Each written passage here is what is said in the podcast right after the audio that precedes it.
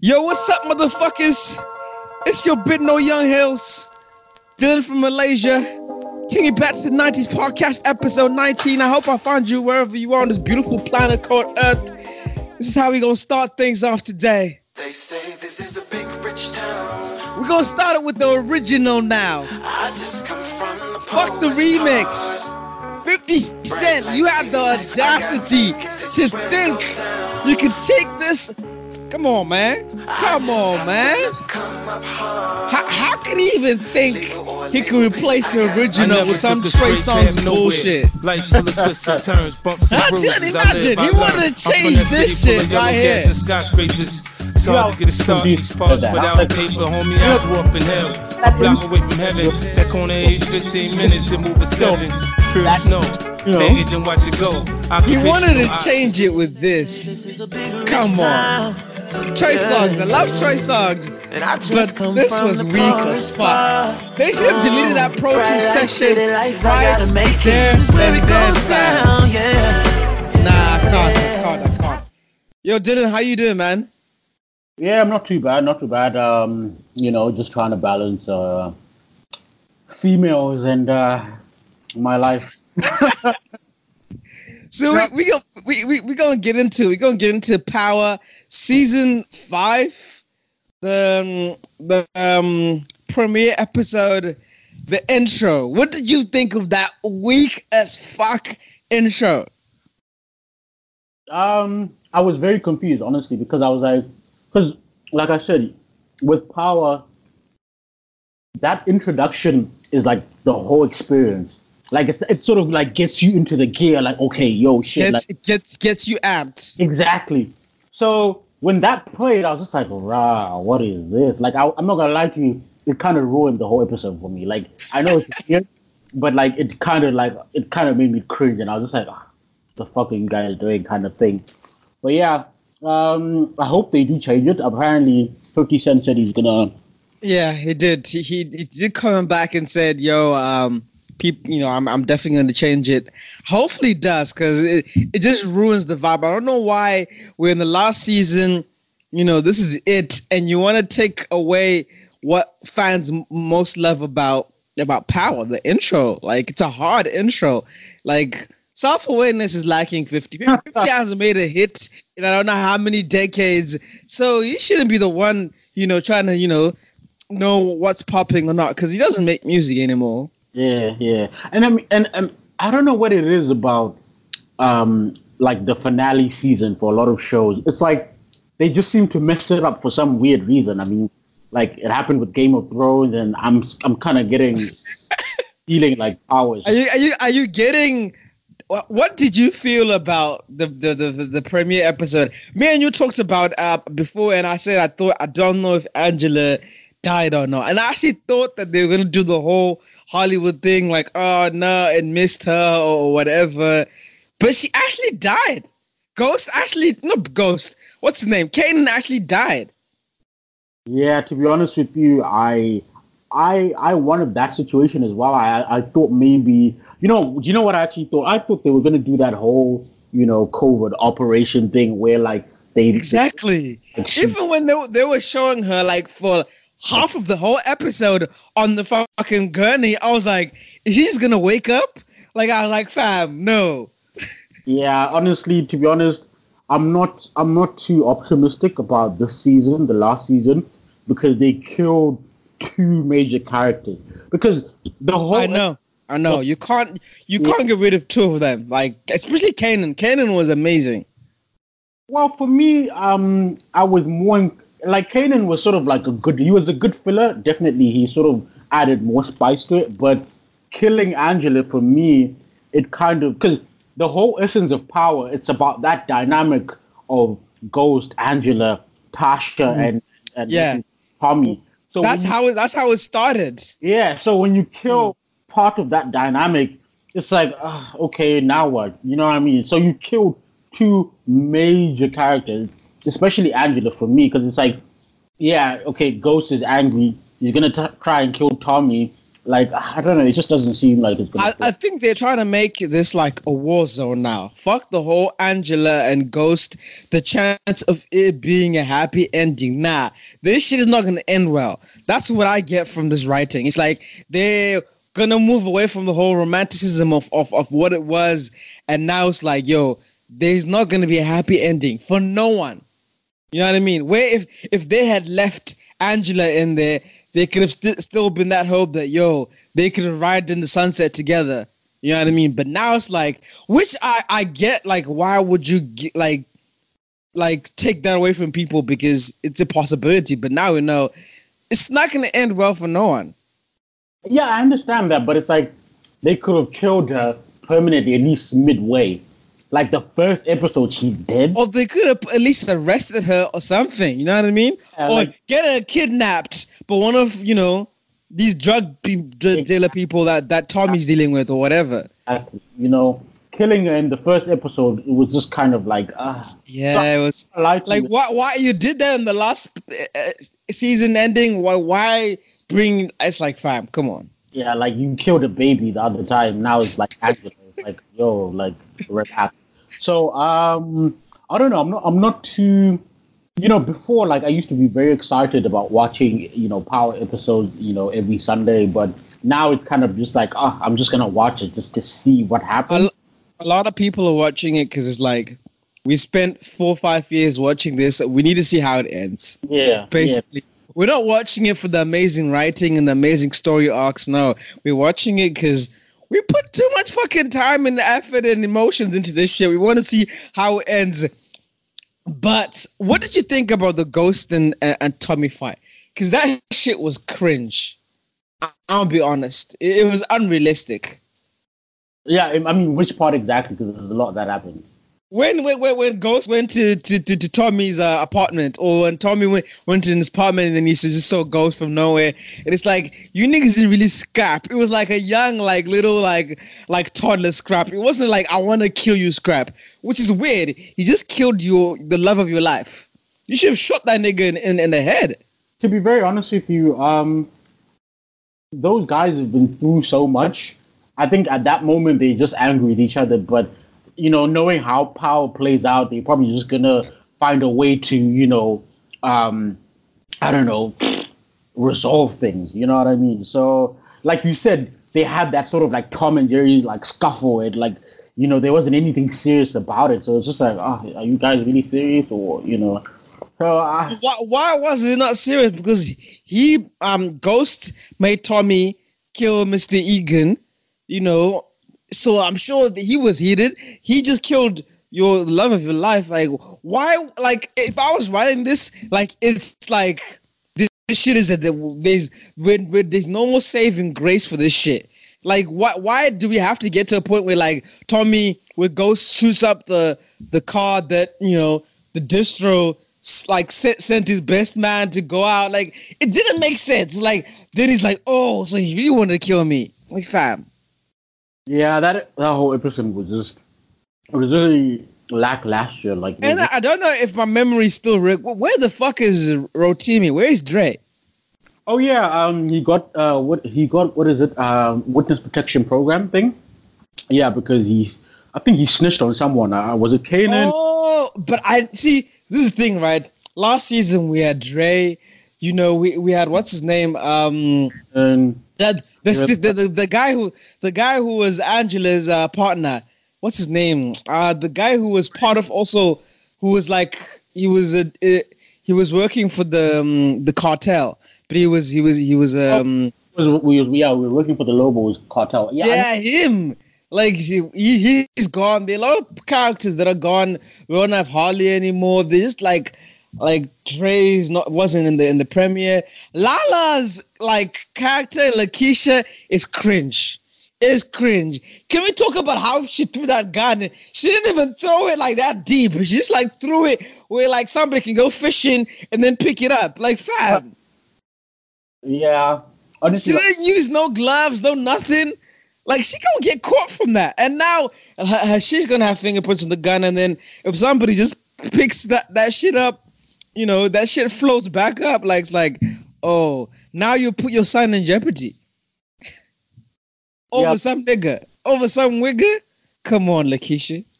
And I mean, look, overall, for me personally, um, now that you brought it into perspective, I actually don't know where the season is going to go because they killed way too many interesting characters.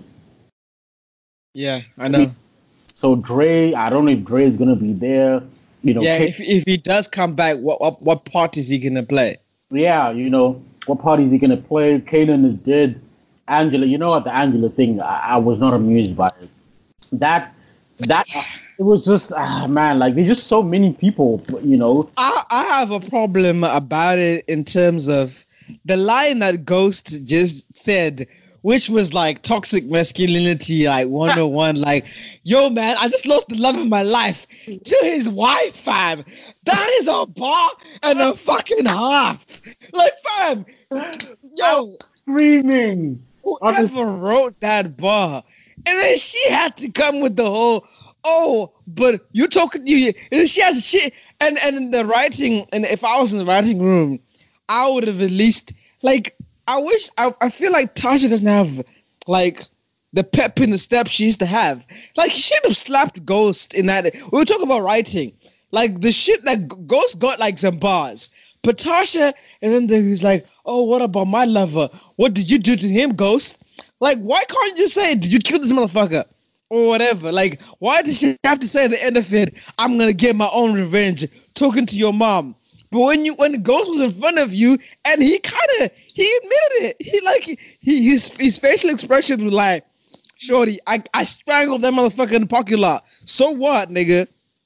That was my problem with that writing. It's like why Tasha's writing is so bad. Whoever's doing her writing, it's like she was like the aggressive female, like she would clap back. But I feel like she's just numb to the whole ghost toxic masculinity shit. And it's I'm for it, but as as a as thinking of as a writer, I wish that she she I, and I think that's what they're trying to do. But I think they should have showcased it more other than she was talking hot when she was with her mother, but when Ghost was in front of you, you were just like you you were silent when he said that line. To be, to be very honest with you, I think she still loves him. I think. Ah, you th- no, but why though? After all these years, fam. Uh, yeah, no. To be honest I- with you, if I- she still loves him, and then that line that she said to her mom, it, it would just like be confusing and bad writing. to be very honest, can I can I can I just like sort of dissect? Eh. When you don't love someone, trust me, you're not going to care what they do. You're really going to just move on and not be gassed. Exactly, no, you're true. So- so And, the- and and a reaction to her killing a lawyer would have been worse. yeah, exactly. She's not even that She, bothered. she didn't love that nigga. Let's come on, man. I'm tired of all these people thinking, "Oh, Ghost did this." She didn't love that nigga. He didn't, like she only went to the office once and like yo, and then she walked away. She didn't even like have a tear going down her, uh, her cheeks. Nah, she doesn't. To be honest, Terry is just a filler. She's just Terry is just He, the he- was a side dude, man. Terry, Nothing else. Terry just being used by Tasha, um, just to sort of like show Ghost that yeah, I can move on or I can get another nigga kind of thing. She loves that dude. I, I can see it in her eyes. Honestly, she she actually loves. If if I can promise you, if Ghost was to say something like Tasha, I fucked up, you know, you know, I made a lot of mistakes. I want us to work things out. She would take him, no questions asked. so I know I can see it. She loves that dude. You know, they had three kids together. Well, two. You know, the other one died. But uh, that- listen, not Mrs. Whatever her name was. to be honest with you, she, I don't know. I'm not, not to say it's her fault she died, but like she kind of walked into it. Like she just didn't mind her own business. She was like casting director. You did a bad job. That girl was a bad actor compared to Michael Rainey Jr. Whatever his name is. Um, like kid- he's an amazing actor. That kid, that kid, I hate that kid so much. Like I was You like, know what? He, his storyline is like, okay, yeah, where's this going? Is he gonna be Kanan Jr. now? I, don't know, honestly, but I just And then he, he tries to act like him and his he hates his father, but then he's calling his father and he's like, "Oh yeah, I'm just sucking up." I'm like, "Are you really though?" Or do you like actually want to be like your father? Like, who's your role model? Tommy or oh, Ghost? to be honest with you, what I see in Tariq is just someone who just wants attention. That's all it is. It- no, you hit the nail. You hit the nail. He really just wants attention, not just from his father, but from his mother as well. So that's why he's been looking at all these so-called role models or these people, you know, as sort of like inspiration or someone to look up to. I think if Ghost and and, and I know I'm right because there's a part that you know when Tasha is telling Tariq that yo, you know, Angela is dead, you know, and he's like, yeah, like I'm Yeah. I'm not really gassed because it's like she ruined our life. Like, type and. Angela's reaction. Angela was like, "Oh, no, I mean, sorry, uh, Tasha. Tasha was like, yeah, you should, you should be remorseful. She did a lot for us." Like, "Wow, total. like sis- sister talk right here." Yeah, so I think if Go spend more time with his family and just did things like that, the week would improve. Really, I'm. I really want to see how long this whole uh, Tommy Ghost War is gonna. How long is it gonna be? Like, cause now thinking about it, I, I think Dre has to be put into this. Cause I want to know who's who's who's Dre gonna side with, and what play, what part is he gonna play? He has to come back. He- Dre's an amazing actor. To be very honest with you, now that Angela is dead, I I'm not that bothered anymore. Like I'm really watching it just to see, like you said, you've invested what five plus years. Yeah. You know what I'm saying? You want to see how it ends, but it's like I was more engaged when Angela was there, when Kanan was there. So when you kill those characters, it's like I don't really care about Dre. You know, to And, and and and to be honest, I'm also numb to the whole Tommy just killing people for just ra- for for just Yeah. random shit. yeah, like, like. Like, is that it's not that easy to kill somebody and cover it up and clean it up like bah yo, anyone else? Like fam, like you need these people. yeah, I, I get what he was trying to establish. You know, like it's messed up, but like there's just that. You know, but anyway. And that what what's that guy's name? One of his like um one of his people, what's his name? He's gonna be a problem. I think he's got ego.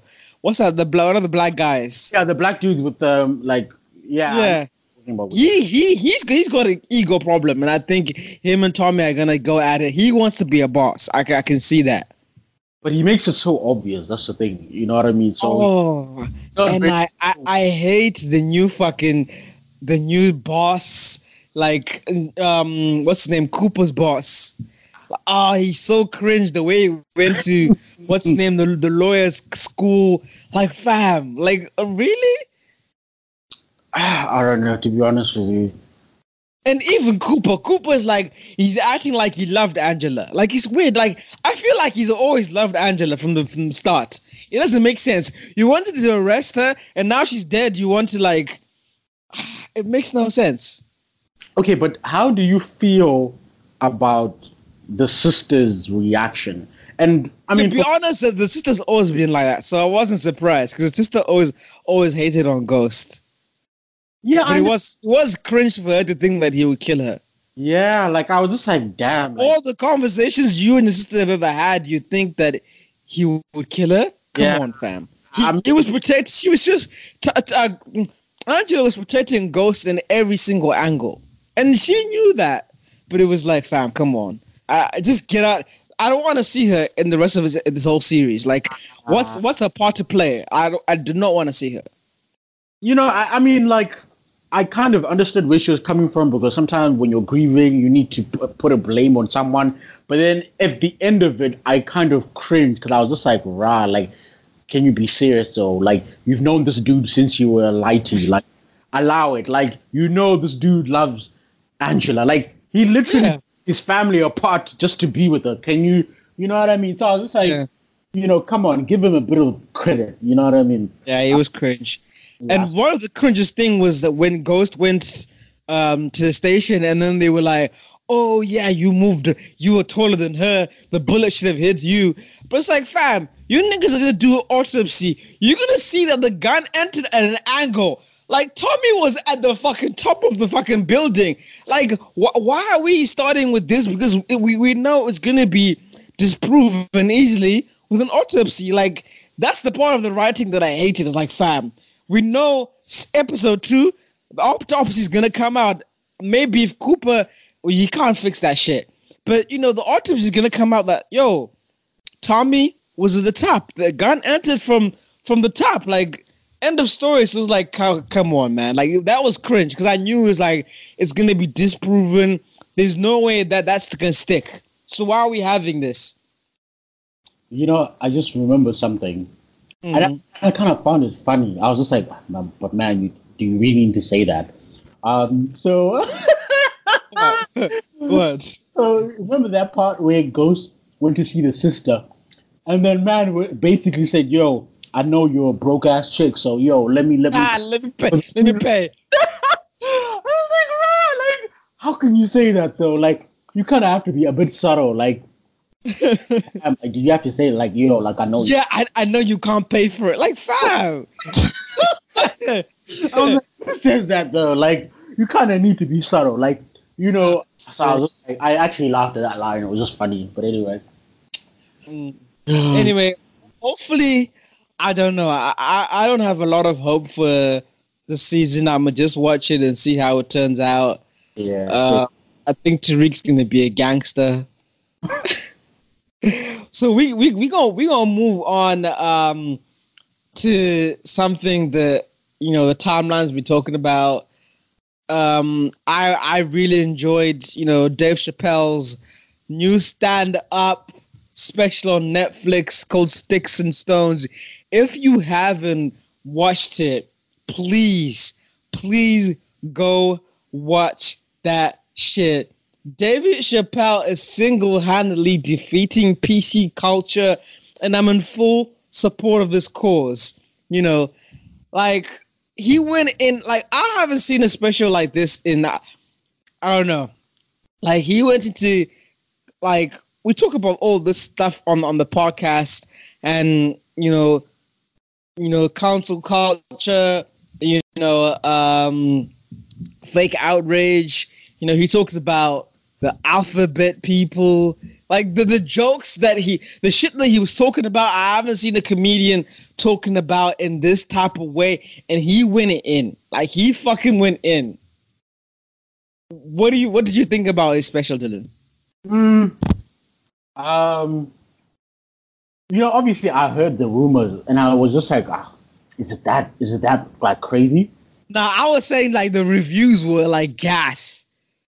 Yeah, and um, so I watched it, and I was just like, you know, like my mouth was like wide open because I was just like, Yeah, uh, because you know, it's because the thing is, it, it's not even just the, um, it's not even just about the jokes, but it's the way he articulated certain things because they hit to the core so badly. Like it really hit to the core. Like, oh my I saw some people in the audience is like people's jaws dropped. Like this nigga just say that. Like the Anthony Bourdain joke is fucking Yeah, I- like oh I- not- damn man. Like, This "Damn." nigga's got balls to to throw that joke out. No, but you know what? But as much as, for example, a lot of people could say, "Oh, yeah, that's a no-go area," kind of thing.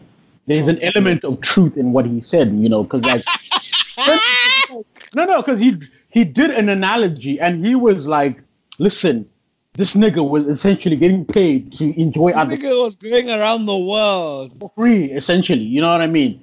And and then he did another like you know perspective where it's like, "Yo, like I You, he, he brought in, you know, the friend that he uh, who went to Ivy League school and law and law school, and then how he went broke and was working at Foot Locker, and he was like, "Yo, this nigga didn't even try to kill himself at once." Like, yo, you should, you should, you should, you should I think you should try it.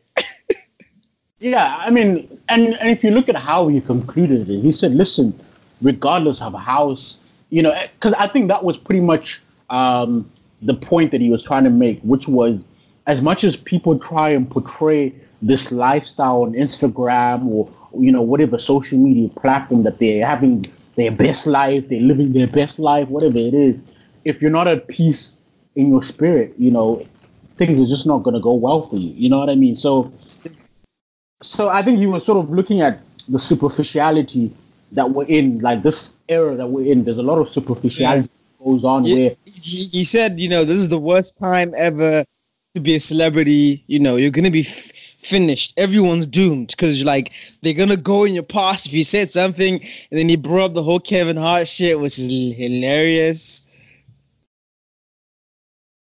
Hello. The Kevin Hart thing. Um, I don't know. Like, I mean, what do you think about it? I want to hear you because I mean, like, What do I think of the whole Oscar thing and him Hmm. apologizing and should should he have apo- apologized? Yeah, what do you think And, about? ho- and, ho- and how the alphabet people got triggered by it.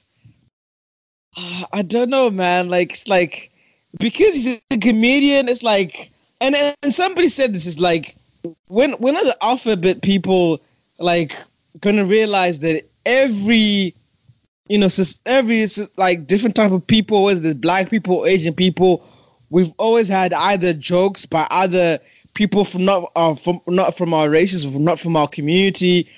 But it's like with especially the alphabet people they don't want jokes. And- like yeah, and, and and you talk about equality, and equality comes with, okay, we're all equal. I can joke on you, and that's what Chappelle was on, and he was like, "Yo, you guys want to be treated equal? Well, black people, we want to be treated equal." White people joke about black people. Their black people joke. Their white people joke. Their Asian jokes. They whatever. Why don't you guys want to be joked? That's what equality is. We can all, you know, and and and so it's like fam I, I think they need to get out of their feelings a little bit because they're very fucking emotional for nothing and i think they just get triggered by anything and everything I mean, for me to be very honest with you, what that indicates is that they're not they they essentially not at peace with themselves. Because if you are truly, because I mean, you know how they do the whole thing of oh yeah, uh, uh, I'm proudly gay, whatever it is, whatever you know bullshit they say.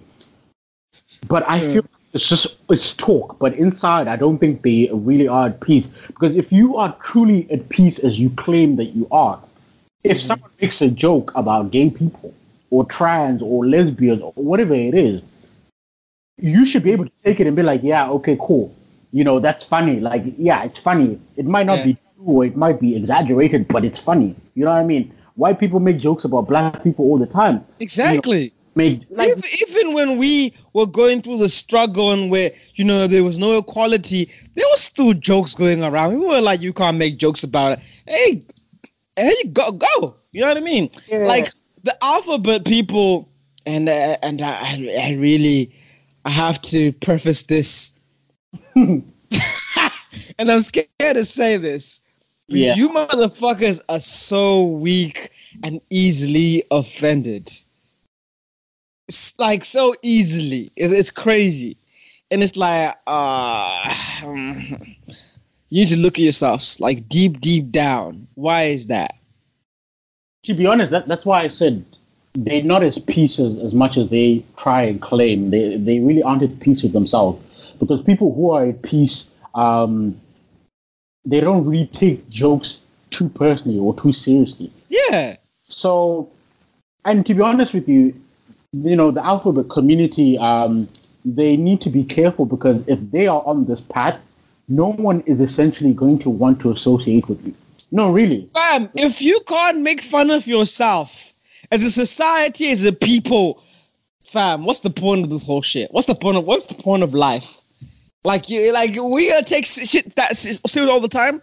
Like if if as a person and to everyone listening, if you can't take yourself, like you know, make fun of yourself, like yo, I'll be wilding. Yo, as a community of black people, we be wilding. As a, and if you can't do that, fam, there's something wrong Yeah. honestly like I'm, i mean this and i want you to deep it as a person you like you know the shit like that you, you, you're among your family members and you, we like dylan you know our family like we we, we throw banter uh, Yeah. like we throw shots and it's like if if if you can't take that and if you can't there's something wrong like in the core shit like there is and you need to take a big glance at the mirror and ask yourself why it's not us that's the problem it's y'all because this is comedy is not sticks and stones like it's like you know may break my bones but this is not malicious it's it's it's comedy. It's life. Like, stop taking shit too serious. Yeah, I mean, this is why, to be very honest with you, um, I'm not, I'm not really worried about them. To be very honest with you, because you know, s- natural selection will always do its job. You know, at some point, people are gonna get tired of your bullshit. You know, no, like, that, that- I mean, Is like, it Dylan? Though, is it really though? no, I mean, it's with time because I can, I can say this. You know, I think people low key, maybe right now they won't say it out loud because of fear of losing jobs or whatever it is. But people don't want, people don't fuck with them. People don't want to do anything with them. They don't want to have conversations with them. They don't want to joke around them. And essentially, what was going to end up happening is that they're going to become a very alienated group of people. Yeah. You know what I mean? So your relevance gets lost, you know, because no one wants to be associated with you, really. So they, they honestly, in the long term, they're shooting themselves in the foot. You know what I mean? Like because you could, for example, you could actually be a cool alphabet, like a, a cool alphabet person, but because it's like a stigma or like a or a picture that's been painted about your group as a whole, I'm gonna be like, rah, you know what? I don't want to play with that. You know, you know. So And and I, I I love the way David Chappelle went into the whole you know the whole bus like how he was like saying the L's and the G's and then the the, the B's and then the T like like and like, oh yeah the L's and G's don't like the T's. They they the L's and L's and G's respect the T's but then they resent the T's. It's like like he went in and I've never seen anyone correct me if I'm wrong, go into you know that community and talk about the issues amongst themselves, like fab, and then make it like as a comedy thing. And then he's like, "Oh, we picked up the Q's, and the Q's don't know what what they want to be." It's like, yo, it's comedy. It's not malicious. He's just like, you know. He broke it down in a way that I- it's I I I I had to like stand up and watching it at home and like Bravo, Dave Chappelle. very subtle. You know, And everyone who found that offensive, fucking hell, man. I, I, I don't know how you can find that offensive, to be honest. to be honest, you know, there was there was one thing that I could understand where it's like, oh, wow, okay, that that kind of hit the nerve, kind of thing. Um, when you were talking about uh, the molestation thing, there was that line. Uh, about what? About what? About MJ? About what? no, no, no. There's before he got. I mean, after he broke into the. That was my bar. The, Wait. the one where he asked the crowd. Yeah, he's like, yeah. Ah, that was my bar, Dylan. What are you talking about? No, no, no. I'm not, saying it, I, I'm not saying that I didn't find it offensive, but I'm saying I could understand how it might hit. Okay, them. br- break, break, break it down, break it down. Because he, he said in the context was like, he, he- listen, it's comedy. He was trying to land a point that, yo, imagine how dope before if if MJ did molest these kids, like imagine how dope it was. You know, like, like you know what I mean. Like it was the high end pinnacle of their lives. Like, so he Oh, brought in that everyone here has been molested, right? Yeah. There wasn't no MJ. Like, okay, Yeah, how, I could, get how that. could you No. take that wrong? No, no, no. I'm, like I'm not taking it wrong, Mm. but I could feel the atmosphere. I know it, I was watching on my laptop, but That's what made it, made it amazing, Dylan. That is what made it amazing. He brought the realness in it, and then he slam dunked it with it wasn't no MJ. Like, and, and this is what I love about the type of comedy he does. Like, for people who've gone through that, it was fucking jokes. I laughed, and I've been, I've, I've, I've an experience of that. It was like, like especially with the the alphabet people. I like, I feel like he's actually making content for y'all to kind of like you guys have been through a lot of traumatic shit that you think that you have or you're going through. You know, society doesn't approve of you, but it's like he's making like let's laugh a bit. Let's see, you know what I mean? Let- Let's you know let laugh at the journey and just like stop taking shit too seriously. Like you know, and so as, as, as that joke was like, yo, it was almost like um a relief like type of joke. Like Yeah. you know, like you just like it's like, oh yeah, that's hilarious. Like I loved it. Uh, no, no, like it was very clever for me. Like that's what I'm saying. Like it was very clever for me. Um, I'm just sort of like, wasn't making fun of molestation. You were just making, you know, Yeah. you were making light jokes about it, like yo, but it wasn't no like it. It was like the way he did it for me I, as somebody who's been through that. I did not find it offensive at all. Well, I mean, I was looking at it like I think, especially for for women, you know, especially those who might actually not even just women, but people in general, people who don't have very good levels of emotional intelligence. They, It's about it's about you. Then it's not about Yeah. that person. exactly. They could. I could understand how someone could easily misinterpret, like if, misinterpret if that. you are that type of person, why the fuck did you show up to a Dave Chappelle comic special? Exactly. So at the end of the day, you know, you knew what you were walking into. And he said it is like, yo, remember you clicked on my page, bitch. You know what I mean? So I love that. Listen, I love the MJ joke because he was like, um, I love how he was like, I don't think you did it, but then if he did do it, come on, man, it's MJ. You know what I mean? Like, he just made light of the whole situation. It was like, and then how? What's her name? Um, what's the name? na- The woman who made the documentary, and it was like, bitch, the R. Kelly thing. Uh, the girl, yeah. It's like, bitch, I don't know this nigga. Oh my god. Yeah. Nah, it was it was really good. Um and it was clever. It was uh, the way he executed it. It was very clever. I loved the line where it You know- said, um, uh, um, uh, shooting up school is a white kid's game. like where have you ever heard of a black kid or an Asian kid that was a bar and a half. And he said, Yo, my kid came home from school and they were like, How was school? They're like, Yeah, we had to we had to we had to do um a school shooting, uh what's it called? Uh drill. And he was like, son, yeah, d- d- d- you know what I mean? Why, why are you doing a school shooting drill? Because he's like, I'm sure you, one of these kids is in there, like, oh, so where you guys gonna, where you guys gonna be at? Oh, you guys gonna, gonna go and meet up there? Uh, cool. It's like, yeah, but it, that that was a funny point. It's like, in every class in every school, I'm sure there's a you know a, a white kid that, you know, one one parent is raising a shooter. You know what I mean? It's like, so who who one of y'all is raising raising a shooter? you know what I mean? Like that was just like classic. The one that I found quite funny as well, the Atlanta thing. You, there was that bar where he Oh yeah, a lot of you are in here with your wives. And I'm just like, whoa. To be honest with you, I think that bar shook a lot of tables. Is And I think a lot of like married women went home and they were looking at me like, "Hmm," but a lot of niggas who were closet niggas shit their pants when he said that. Cause you like, women, you niggas know women know that the niggas that that they with are like, yeah, this nigga is kind of suspect sometimes. I'm sure if there was like, mm, is it you? yeah, Like come out, come out now.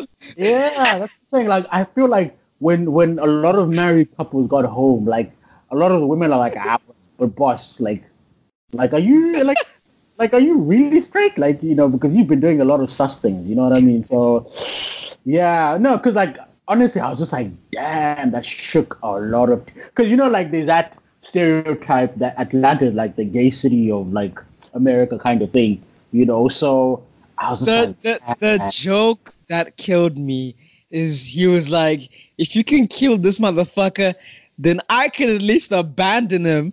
It's my money, my choice, and if I'm wrong, then perhaps we're wrong. Like it's like he's illustrating the, hypoc- the, the hypocrisy of our of, of our laws in society that will let a woman kill a child but want to let, let a man abandon them once once they're born. Like the reality is that a man shouldn't be able to abandon his child, and a woman shouldn't be able to kill him. You know, that's that's why like it was.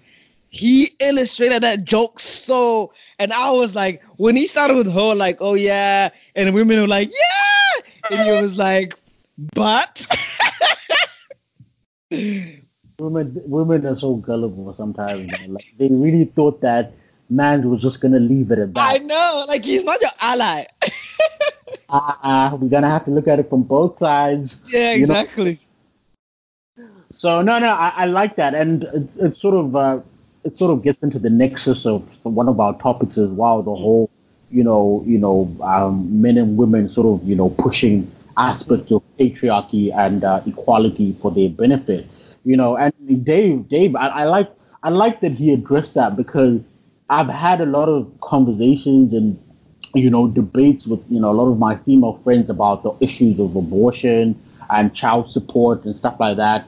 And I was and the argument that they all like collectively say is ah my body, my rules kind of thing. And I'm mm-hmm. like, yeah, okay, cool, calm. Like I understand that. That I mean like fair enough. However, the man like that you have this child with, he still has some level of say. Oh, yeah, hundred percent. Yeah, I you- honestly, after exactly how Dave said it, I think it should be a law. Yeah, yeah, Honestly, yeah. a hundred percent, it should be. because I was like, for me, I was like, you didn't make the number one. Yeah, it's your body, Is you know, it's your choice. Yeah, we can mm-hmm. understand that. However, you didn't make that child alone. It takes two people to make a child. So you both have some kind of, you know, you both have input on what to do. So if let's say you're not agreeing with each other, or let's say for example the man says, "Look, I don't want to have the child," and you want to have the child, then by virtue, you know, you can keep Yeah. it, but you can't. It's on expect- you. yeah, you can't expect father to, you know, to contribute child support unless, unless, which would be an idealistic thing, unless he's a principled man to say, listen, regardless of whether you know I don't want the child now, you know, by principle I'm going to, you know, provide money and support. But not everyone has that level of principle. Um, but if it's the, if it's the if it's the other side of things, where for example she wants to have the abortion, because I, I once had this conversation where I, was, where I was like, okay, let's flip it. What if let's say she wants to have the abortion, and mm-hmm. oh he says no, I want to have the baby. What mm-hmm. happens then? And a lot of them become they, they they still maintain their you know their stance, and it's very hypocritical. And they say no, even then it's her body, her choice. And I was like, rah, like do you actually not find that a bit scummy and very hypocritical? That doesn't even Sure. make sense. Sure. You know what I mean? So it's like, yeah. So I, honestly, um, when it comes to you know these abortion laws and stuff like that, both sides have to be taken into account. No, hundred percent. We we should have our own rights as well, and yeah, and I and looking at equality and honestly, I, and this is a wild take. I actually think you know women have a lot of shit that's going for them. I know you guys think there is an inequality, but the system is is is and the laws. I mean, there are a lot of them that are tilted in your favor, fam. Let's keep it a fucking buck. And I would like to debunk the whole issue, some certain aspects of uh, uh, equality about, for example, let's take gender pay. Um, you know, when that whole conversation started, you know, whether it was two years ago, three years ago, Yeah. I looked at it and I was like, okay, apparently there's a gender gap here. All right. And obviously, you know, with, with newspaper articles, there's an agenda, there's a there's a narrative that they want to display. So for me, I was like, nah. What, what, na- what narrative do you think Oh, that the is? narrative is that you know you know men earn 40 per- like they'll they'll take like for example let's say uh, two people in the same position they'll say ah you know the man will earn 40% more than the woman and then that's all essentially and then obviously someone who's very impressionable and doesn't look at things from more spectrum will read that and then get outraged and then just start doing this whole bullshit that's been on for the last few years where it's like ah fighting for equal pay and all that stuff but when i read that for myself i was like that doesn't make sense that genuinely does not make sense i was like there, there has to be more to it than just oh, I'm a man, you're a woman, so by virtue, I should be getting paid. Like companies don't operate like that. There's, there's Can I, certain, can I ask you a question before you go into? Do you think that there's gender discrimination in in in in, in corporate society? Since you've, I've never worked in a corporate, you know, so I, I don't know. But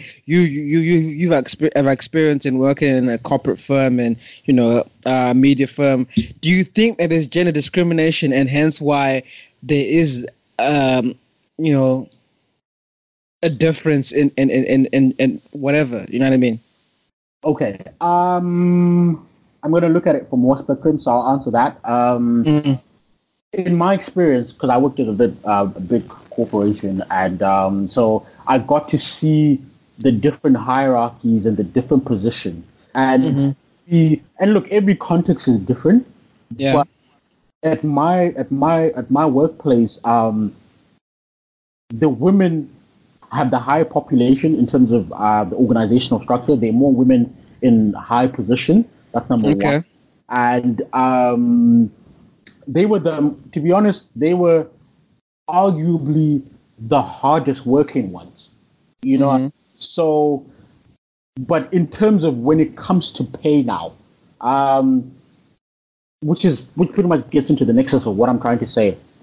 Pay is determined by a lot of variables. Number one, experience, education, age, um, the number of hours that you put in. So there are a lot of variables that a lot of people don't consider. So for example, and and and there's a lot of things that women are into and men are into and the example that dave chappelle gave was like the nba and sports and even like soccer and how some women think that they should get paid the same money that whether nba people get paid or whether premier league stars get paid it's like but there's a difference in in talent and skill and just you know women are into certain things maybe it may be hr and men are into certain things you know. It just it's, it's different so like it- we can't just say there's discrimination and we we don't want to pay women the same money as men. No like like you said there's a lot of freaking variables and it's just not about us trying to not give the same value a woman that that we pay a man uh, it's not as cookie cutter and black Yeah. and white as it seems people you see, Uncle Larry, this is not even an opinion thing. This is uh, this is uh, this is a study that was actually done by psychologists. They did an actual study on on uh, on on industries, various industries, and they Oh, 100% so they are the the the the amount of variables that are there in terms of pay. There's like a plethora. There's like a whole list Yeah. of why someone might, and it's not even a gender thing. and It's- and and females there are a lot of industries that where women are making way more than men let's keep it a fucking buck So it's it's not even so in terms of gender pay. Gender it's uh it's not even one of the variables. It's not even close to it.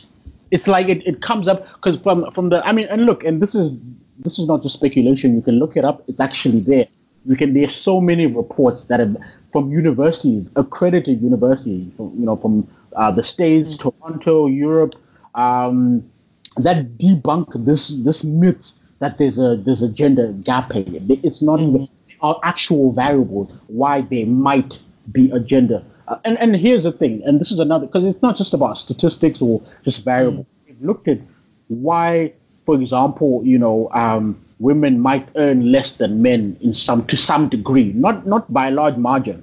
S- sometimes you niggas get pregnant and then you take time off like you know yeah maternity all that bullshit like because they have to because they have to when for example if let's say you take a three month maternity leave they have to pay they have to replace they have to they have to find a you know uh, a short term replacement for those so it's an added cost for the Yeah. company so you have to factor that in. So that's number one. Number two what psychologists have found and this is and look i'm i'm going to sort of put a disclaimer. This is not to say all women are like this but in mm-hmm. general the average woman in general women are very focused in terms of their career. Mm-hmm. However, they've seen that when women reach a particular age, especially in their 30s, when they're about to peak in their career, when they're about to peak in their career, their priorities change. They realize that, oh, I, I, I want to have a partner. I want to have a family. I want to have children. So they try and infuse those personal aspects of their life, which is reasonable. I mean, women don't just do that. Also, men do it as well. Women also look at those things and say, ah, you know what?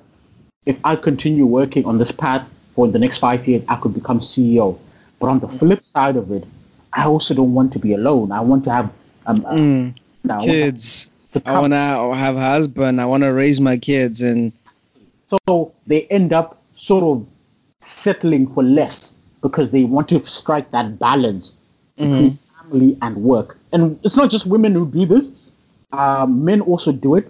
But men ultimately, in terms of sacrificing their personal life over work, men do it at a higher rate than women. That's the difference. That's why, for example, you know, I've heard, I've heard these uh, um, arguments that ah, there are not a lot of CEOs in company, there are not a lot of board, uh, board members, and it's not even about gender. It's Yeah.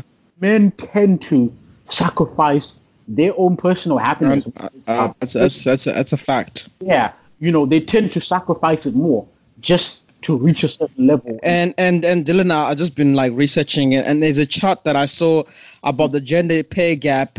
Apparently, is narrower among young adults than among you know older adults. Like people in their sixties, 50s and plus, like that age, that age group, there was a bigger age gap mm. because like and and then now in this generation of like 18 18 to 30 the the age gap the wage gap is not that big because now we have you know we're in the generation of independent females that don't are not particularly focusing on getting a man or you know I just want to be independent. But back then, you know, like what you're saying, they would rather like, you know, maybe have a career for 10, 15 years. And once they reach like 28, 30, they're like, nah, I'm gonna walk away from this. And, and it, it the chart, the study that I'm seeing clearly shows that it's the gap is narrowing because of just society and how women are now thinking and, you know, the rise of independent females. And so it's not about necessarily that, you know, there is kind of like discriminatory behavior when it comes to you know how much you guys get paid but it's just like like you were just describing like some women have you know their focuses change you know after a while and whereas dudes you know we we we, we, we make sacrifices to you know continue our career and and, and you know we we don't have distractions like family and kids and the whatever. You know what I mean? And that's just how it is. Yeah, but I, I, I also want to incorporate just the human nature of some of these things because it's not just a woman thing. A lot of men do it as well, where they sacri- where they reach a certain age where it's like, look, I need to balance my personal life and my work life. Uh, you know, I'm not going to, you know, try and reach my peak. I'm just going to settle for this, you know, mid-level senior job or whatever it is. But I will use um, an example in my in my own personal experience. In, in terms of my the company that I was at, um, the CEOs, uh, the board of directors, and pretty much you know uh, all the various directors in terms of the organizational structure. The women that were there, if you look at their personal lives, they are women who were and they were and they were brilliant. And just to just to say it out out, out, loud but they were different like different kind of women. They were built different. They were not the average woman. A lot of them there's a there's sort of like a trend that i noticed. A lot of them were not married they're either not married or they're mm-hmm. divorced and there were definitely no kids. So these are women who were career focused to the point where they sacrificed their personal life. The mm-hmm. women that were married and had kids were people who, yes, they were they had a high level job in terms of the organizational structure, but they never tried to push for, for more because they wanted to balance work and their personal life. So this whole thing of ah, you know, oh yeah, you know, there needs to be more uh, female CEOs or more female uh, uh, in in the board of directors, you know, and stuff like that. As a woman, not to say that you shouldn't want to do it, you also need to have that level of self awareness to say, listen, am I actually built to just be a career woman? Am I built for it? A lot of, if we're keeping it a buck, a lot of women are not built for that. A lot of women, and this is, and not, it's not an opinion.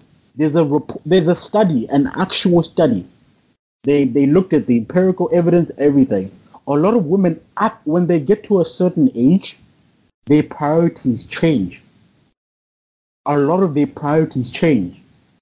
It's only a very unique group of women who don't even care about whether they get married or they have children or they have a partner and they build a life with with someone. Very few. They're very unique.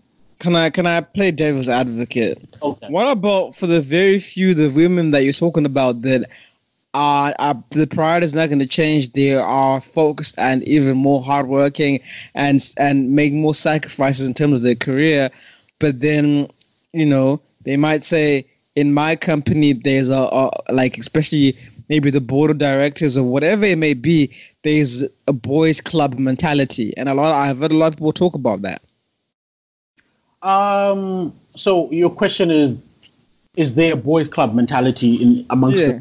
the board of directors? Um. Yeah, to a degree. To a degree, there is a boys' club um, mentality, and I'm glad that, to be honest, there's, there's also a plus side to this argument about more uh, diversity in, let's say, the organizational structure. Um, in, in, in any situation or in any company, you do need balance. The study that I'm talking about, um, one thing that they also addressed is that men in general, whether it's work or um, or just in general personal life, are less agreeable compared to women. So, for example, and this is just, it's not to say all men or all women are like this. hold on are you saying hold on i want you to say that again I, I'm trying to listen to it say it again sorry Okay. This this uh the psychology report that I'm I'm referring to mm-hmm. highlighted that in terms of the male and female psyche or behavior rather, men tend to be uh, less agreeable. as a group. Yeah, in general, like not, not compared to, to compared to women. Compared to women, uh, compared to women. are you So- talking about in in a like in general or just in corporate culture? I mean, the focus was mostly um, um, on corporate culture, but yeah, the focus, wow w- w- women are gonna have a problem with that study. I want to see that study. Yeah, you think so me- you don't think let me Okay, continue. okay so Yeah. let me elaborate so when i say uh the, men are less agreeable so for example in a corporate situation where you might want to take a deal right men tend to to sort of fish out the best deal that they can get out of and not you, and you don't think women are no no not to say look this is okay when when when we look at empirical evidence it's not to say that all women are like that or all men are like that in general based on the study that we've collected yes men tend to be less agreeable when it comes men tend to be I don't know, Dylan. I, that study, so I don't know. Honestly, I think I don't know. I'm thinking about it, man. No, no, no. I, okay, actually, let me let me let me elaborate a bit more. Okay, Mhm. so I'll take I'll, I'll use a, a practical situation. So, for example, at, at my I'm not going to name the company because you'll Yeah. get me fired. um, but the company that I was at, the former the former CEO, like I said, she was she was amazing. She was someone I I, I really respected because you could tell she knew what she was doing. You know, she just she could sort of like boss the whole room. Like whenever she walked into the you know um, the boardroom, it, the aura changed. She is not an agreeable person and I, I could see it when we would have conference calls when we would have different um, invest different investment hedge funds from the states or you know um, different parts of the world when they would call us and we would have a conference call. She was not an agreeable person. She would say, "No, this is how it is. This is what we want, or this is what we're doing." She would never just sort of like succumb to whatever was on the table or whatever was said.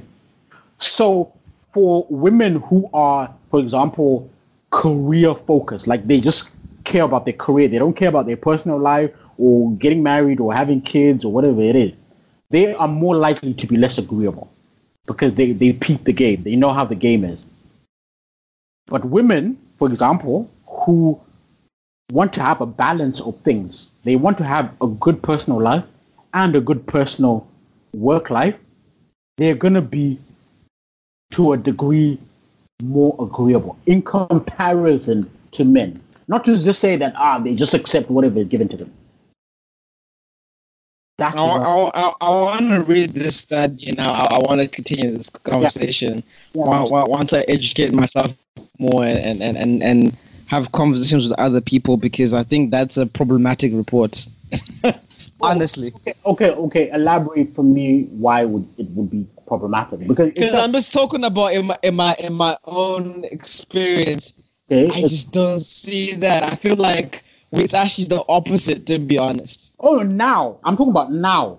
No, no, no, no. If you're talking about now, I actually think when dudes are among each other, we're more agreeable and there's a bit more of a mob mentality and groupthink mentality. I don't know about corporate life because I've never been. I, I'm just saying that, but I'm just trying to bring it into like a normal life and and people that I know. And when we're in a group, whether it be maybe it's a family meeting or whatever, it's like mm, I actually think women are more objective than than what that report is saying. okay, I think I, I think I understand where we're missing. Mm. Okay, so for example, and they used um, a contractual basis to to, to, to, to sort of um, see the difference. So for example, it showed that in in a renegotiation of your your salary in terms of contract or benefits, Mhm. women, like for example, your HR, uh, your Mhm. HR department will present and say, oh, okay, we're renewing your uh, your contract. This is what we're offering. We're going to increase it by two percent. This, this, and that. Um, women in general would tend to accept it. Men, in terms of that, would try and leverage to get more. So the woman might take a two percent in- increase in their salary. That that I agree with because I think we're we're more hagglers and hustlers than females are. And don't take it personally, females, but I, I just believe that hundred percent. That's actually what I'm referring to. Mm, Uh, yeah, that's that's what I mean. yeah. Yes, that's what I actually mean. That's what I've even even seen that experience with dealing with real estate agents, and I just feel like, and please don't take shots at me, but there's certain things that men are good better than women than women, and certain things women are better than men. But I feel like men are better real estate agents than females because they can they they they're hagglers, man. They don't take anything. I, I've seen that personal from personal experience. Mm. Men are better real estate agents, and the way you're saying it, I agree with that one, hundred percent. yeah. So that, that that's Don't what I me. yeah that's what I meant. I'm not talking about like you know general. Mm. I'm talking about very subtle things like contract negotiation. Why do you think people who do auctions and shit like that are always men? We're just better at that. You know what I mean? It's just how life is. yeah. So Sue that's so. So are we on the same page in terms of Um, that? I, I, I agree with you. Yeah. Uh, now I understand where the study is coming from. So, um, but just to, like I said, just to clarify, this is not to say all women all men are like that. Yeah, don't get triggered, please. Don't cancel me. Yeah, there are a lot of men who are easily agreeable as well, you know, and there are a lot of women who are not as agreeable, you know. So, so yeah, in terms of the whole gender pay thing, it's it's it's a myth. It's not real. There are a lot of variables in play, and and just to to address another thing that you spoke about, you know, uh, in terms of the NBA and the WNBA. To be very honest with you, if you if you come up and say, ah, you know, they should get equal pay, I have to question your your level. Because what you're talking about is basic economics. You don't even need to to to do a degree in it. It's a basic supply and demand. And that's why Dave Chappelle said you should just have, shut the fuck up. Because it's like, fam. It's supply and demand. That's it. Yeah. It's not a conspiracy. If you guys want to get paid the same amount as men, let me tell you one thing. Women are more than men in no, what, what is it? No, yeah, yeah. Women are four billion, there are four billion women on this earth.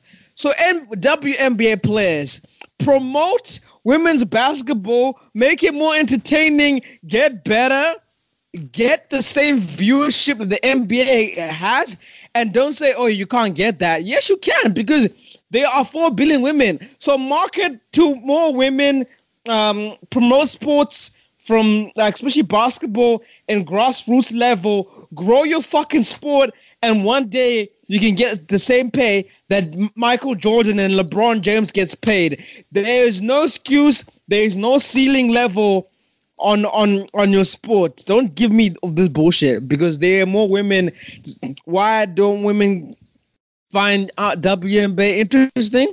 I mean, that's a self, you know, reflection and self awareness point of view, and And for me, what it is. I just find it as pseudo pseudo outrage because if you even ask the women themselves if to, if they can name one WNBA player, they can't even name them.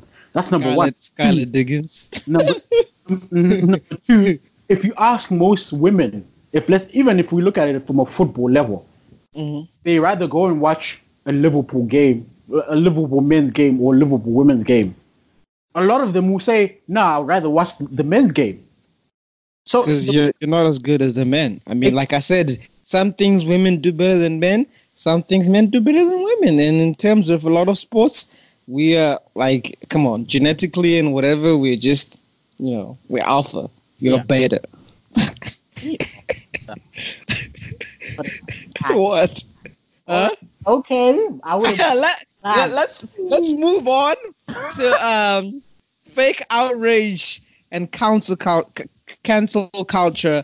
And um, me and you had a conversation about you thought that cancel culture is dying, and I just think and what Dave Chappelle bringing back to what Dave Chappelle how we addressed it. And I'm sorry if I'm giving a lot of spoilers. If you haven't watched it by now, how the fuck are you doing? But I I think you know, cancel culture, you know, is a crime against forgiveness. You know, it strips people of the right to change, assuming their past will be their future. You know what I mean? And that's that's what David Chappelle was saying. Like, yo, the joke about you know the when he started is like I'm a I'm a do impressions and I only know two, and one of the impressions he did was uh, of people and how you're the wor- and he's like uh, that's why I stepped away from comedy specials for, for a while because you motherfuckers bring up shit in the past and you know obviously brought the whole Kevin Hart shit and man you said something and you you think that fake outrage and cancel culture on Twitter and on, on, on the gram and whatever is is is is dying and it's it's a trend. Well, I think it's gonna die. I, I, I mean, like, I think um, it's slowly. To be honest with you, um, a lot of people are not into it. It's only, like you said before in the previous podcast, it's it's a, it's only a minority of people Yeah. Are just Yeah. extremely loud and don't really have lives. But people who have lives and you know do things like normal people, they don't care about a lot of these things. So, for example, let's take you know, there's always this sort of um, fake outrage about Chris Brown, but Chris da- Chris Brown sells out. Like if you look at how he's been doing, like What fake outrage is there about Chris Brown? Please Oh. tell me. I- like obviously you know people are always saying ah you know why do people listen to Chris Brown's music you know Why not? Anna you know and stuff like that you know so it's it's always and then they they bring up the The people who say that th- their boyfriend or husband right now slapped them last week, but they're still together. Well, yeah, you know, so um, I, I don't think this whole fake outrage, I don't think it's a true reflection of what really goes on. No, no, I agree with you, and I also feel like media is a lot of there's a lot of media that's feeding onto this, and that's why I don't watch news anymore. Like I, I, fuck news. I, last time I watched news was I don't know when. Like I, I, I, I have my own news uh, way, way of getting news, and I, uh, traditional media is fucking.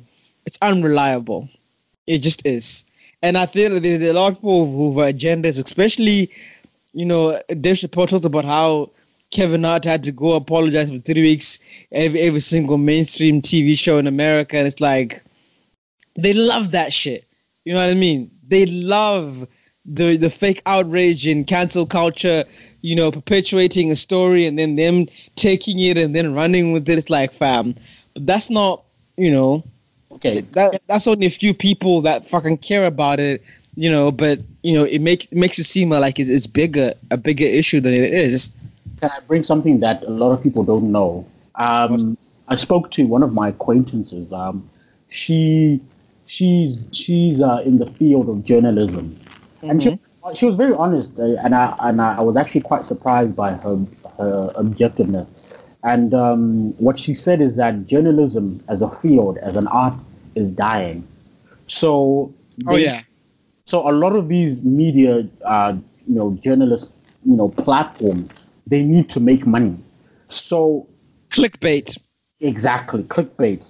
So if you've noticed in a lot of these um, clickbait sites, you'll notice that there are a lot of ads on the side. There's always so many like they like Dylan, it's when- everything. Everyone is doing clickbait. Even CNN and Fox News and and CNBC and Sky News. Everyone. And and, and you you you're saying you you- and and what you're talking about like you sent me an article about the next topic we're going to talk about and you have to go through 12 different HTML pages for you to read a story. For you to read a little two paragraph story, I have to go through 12 HTML pages. For anyone who doesn't know anything about websites, and I'm a web designer, and they get paid AdSense, from Google, from their sponsors, a click on every one of those. So a story will definitely get 12 clicks. You know what I mean? A traditional, st- a traditional um, one-page story or one HTML page story would get one click, but now by them doing putting putting this and splitting them into 12 different pages, they now get 12 times the amount of AdSense. It is a fucking cesspool of just it's crazy. And I know exactly what you're talking about, and I hate them sites. It's Yeah. annoying. So that's what it is essentially.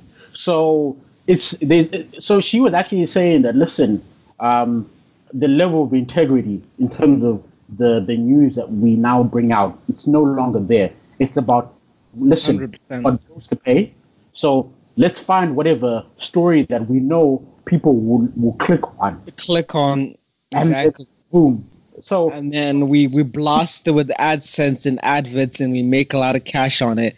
There's no story. We just put a bunch of pictures and a bunch of quotes from Twitter. Like there's no investigation ju- journalism anymore.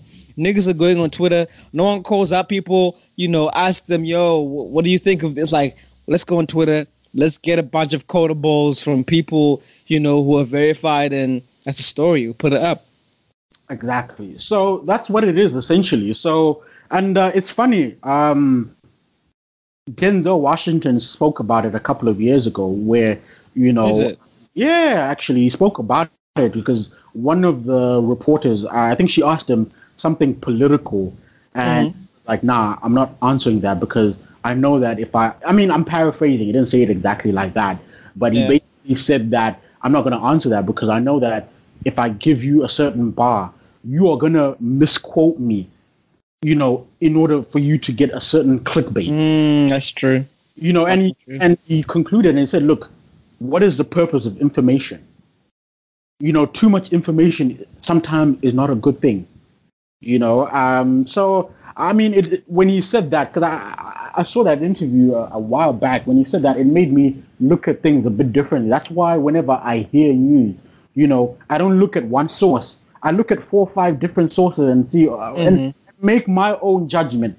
Like, like at the end of the day, so okay, I've read four or five different sources. What's my conclusion about what's being said? Is it true? Is it speculation? What, what is Yeah. it? You know what I mean? And a lot of people, unfortunately, don't have that skill or that. Nah, nah, they're not. They're just gonna take one source as truth.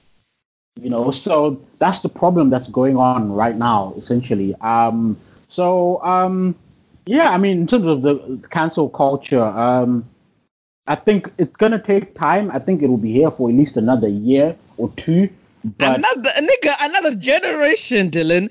If Twitter doesn't go away, if Instagram doesn't go away, where do you think these people are gonna go? Where do you think people who their lives is now centered around just out fake outrage and that's a lot of people's lives are just like that's Oh, what they do. okay let me let me let me rephrase it Mhm. you I think you're, you're definitely right to say it's going to be here for a while, but in terms of how people perceive it, it's going to be different.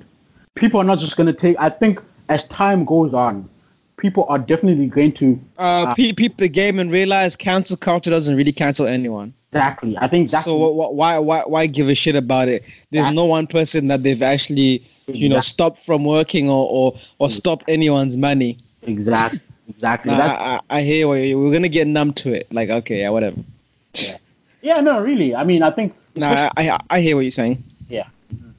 So okay. you said it will definitely be here for a while because people this is their livelihood a lot of people are a lot of people have literally made a life from from canceling things hmm you know what i mean so it will always be around but in terms of how people take it seriously you know i, I mean like let's let's take let's let's not even go too far we'll go into uh, like for example the uh, dave called him juicy smule you know Oh, that. Oh, oh my god. You know, it's- like that was fucking hilarious. it's, it's, let's take that for an example.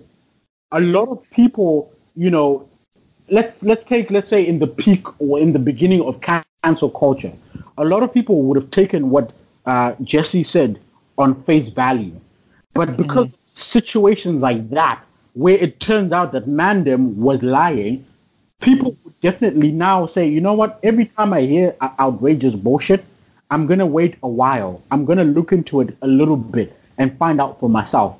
Because looking at things at face value, you know, you end up looking ridiculous when it, it turns out that you know not true. So yeah, I mean that's my take on it. You know, Anyway, we're gonna move on to a subject that you're passionate about. But before that, I need to introduce the subject, rightfully so.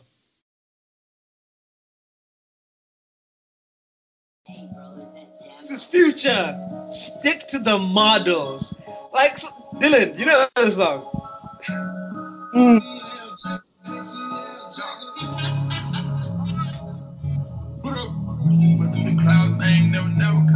Toxic masculinity 101. I love Future Man. You know, I, I just he's done so much for the culture. You know, he sacrificed children just to get bangers. Like, how can you not love that? How can you not respect that? So, um, one of Future's, I don't know where what she is, baby mama, side chick, an Instagram model by the name of Eliza Reign.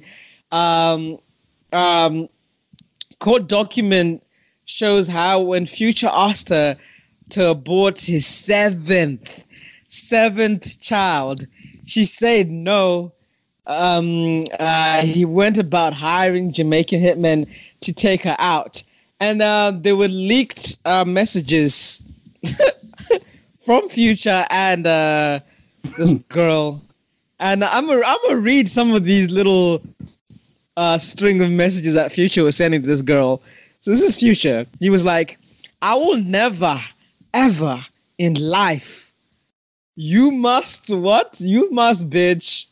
Much ass bitch, you so thirsty, broke bitch, you so happy. And then the girl was like, Future, you don't have to be there. I told you, I will do it on my own. Okay. Are you on, on your own, really? On your own? And you just be on child support, period. And Future was like, definitely not my kid. Baby will never have a dad. and then the messages continue, and then Future's like, My kids never have regular names. Khalik, not it, shorty. And then the girl was like, Khalik isn't regular. It means creator in Arabic. Bitch, what Arabic do you know? So then that- that- that's the one Future said. But then Future is like, sound like a terrorist. And it's just whack. it continues on to say, I told you how I feel about it. Now going to keep it, not going to keep talking about it. I told you my input. Do you, bitch? okay, you didn't say bitch, but yeah. Ah, this is this is this is your hero. This is your hero. Oh man, uh, that, that- for me that's goat. That's goat behavior. Like for me, it's like setting the bar so high. Um, but in all seriousness, uh, In like, no seriousness. in all seriousness, um, look, both parties for me, they're both accountable in this entire situation. It's quite messy. Um, but I obviously Future is accountable. You know, he needs to take accountability for you know the situation that he put himself in. But Stop One- growing these IG models, fam. That's number one. Stop roaring these IG models. That's number one. Number two, for me, I just don't like one thing I just don't like about that whole situation is I don't like this narrative that sh- you know, and she's not the only one. A lot of you know, especially well, look, people are different, but a lot of a lot of these IG models or these women try and pretend as if you know they accidentally fell pregnant. A lot. Mm. I, I, I hate that. Now, listen, we are not dumb. A lot of us did biology in high school. Getting pregnant is not as easy as, as, as just like, oh yeah, I Talk, just, talk about it. it's not as easy as people want to make it seem. You need to be at your peak, which is your ovulation period. A mm-hmm. lot of women, and I've and I've I've actually spoken to a lot of women who are honest enough. I mean, we banter about it, but they've been honest enough to say, "Listen, you niggas are dumb."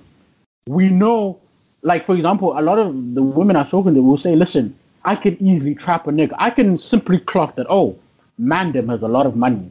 My situation at the moment is not so good, so I need money. So I'm gonna let man's beat raw during my ovulation period, and then try and create this narrative that, oh yeah, I just felt pregnant. And a lot of them purposely don't take the morning after. That's another thing as well. So it's a lot of it is actually pre-planned. It's not by accident. Yes, This is this is City Girls 101. Let me mm. trap a nigga. Let me put this nigga on child support. Let me get 50k a month. A 2000 goes to the baby. I'ma just put that shit in my ass and buy Fendi and Gucci. It's a fucking scam that women are doing, yo. And I'm tired of y'all acting like, oops, I didn't intend. And Dylan, before you continue, this is what this girl said, right?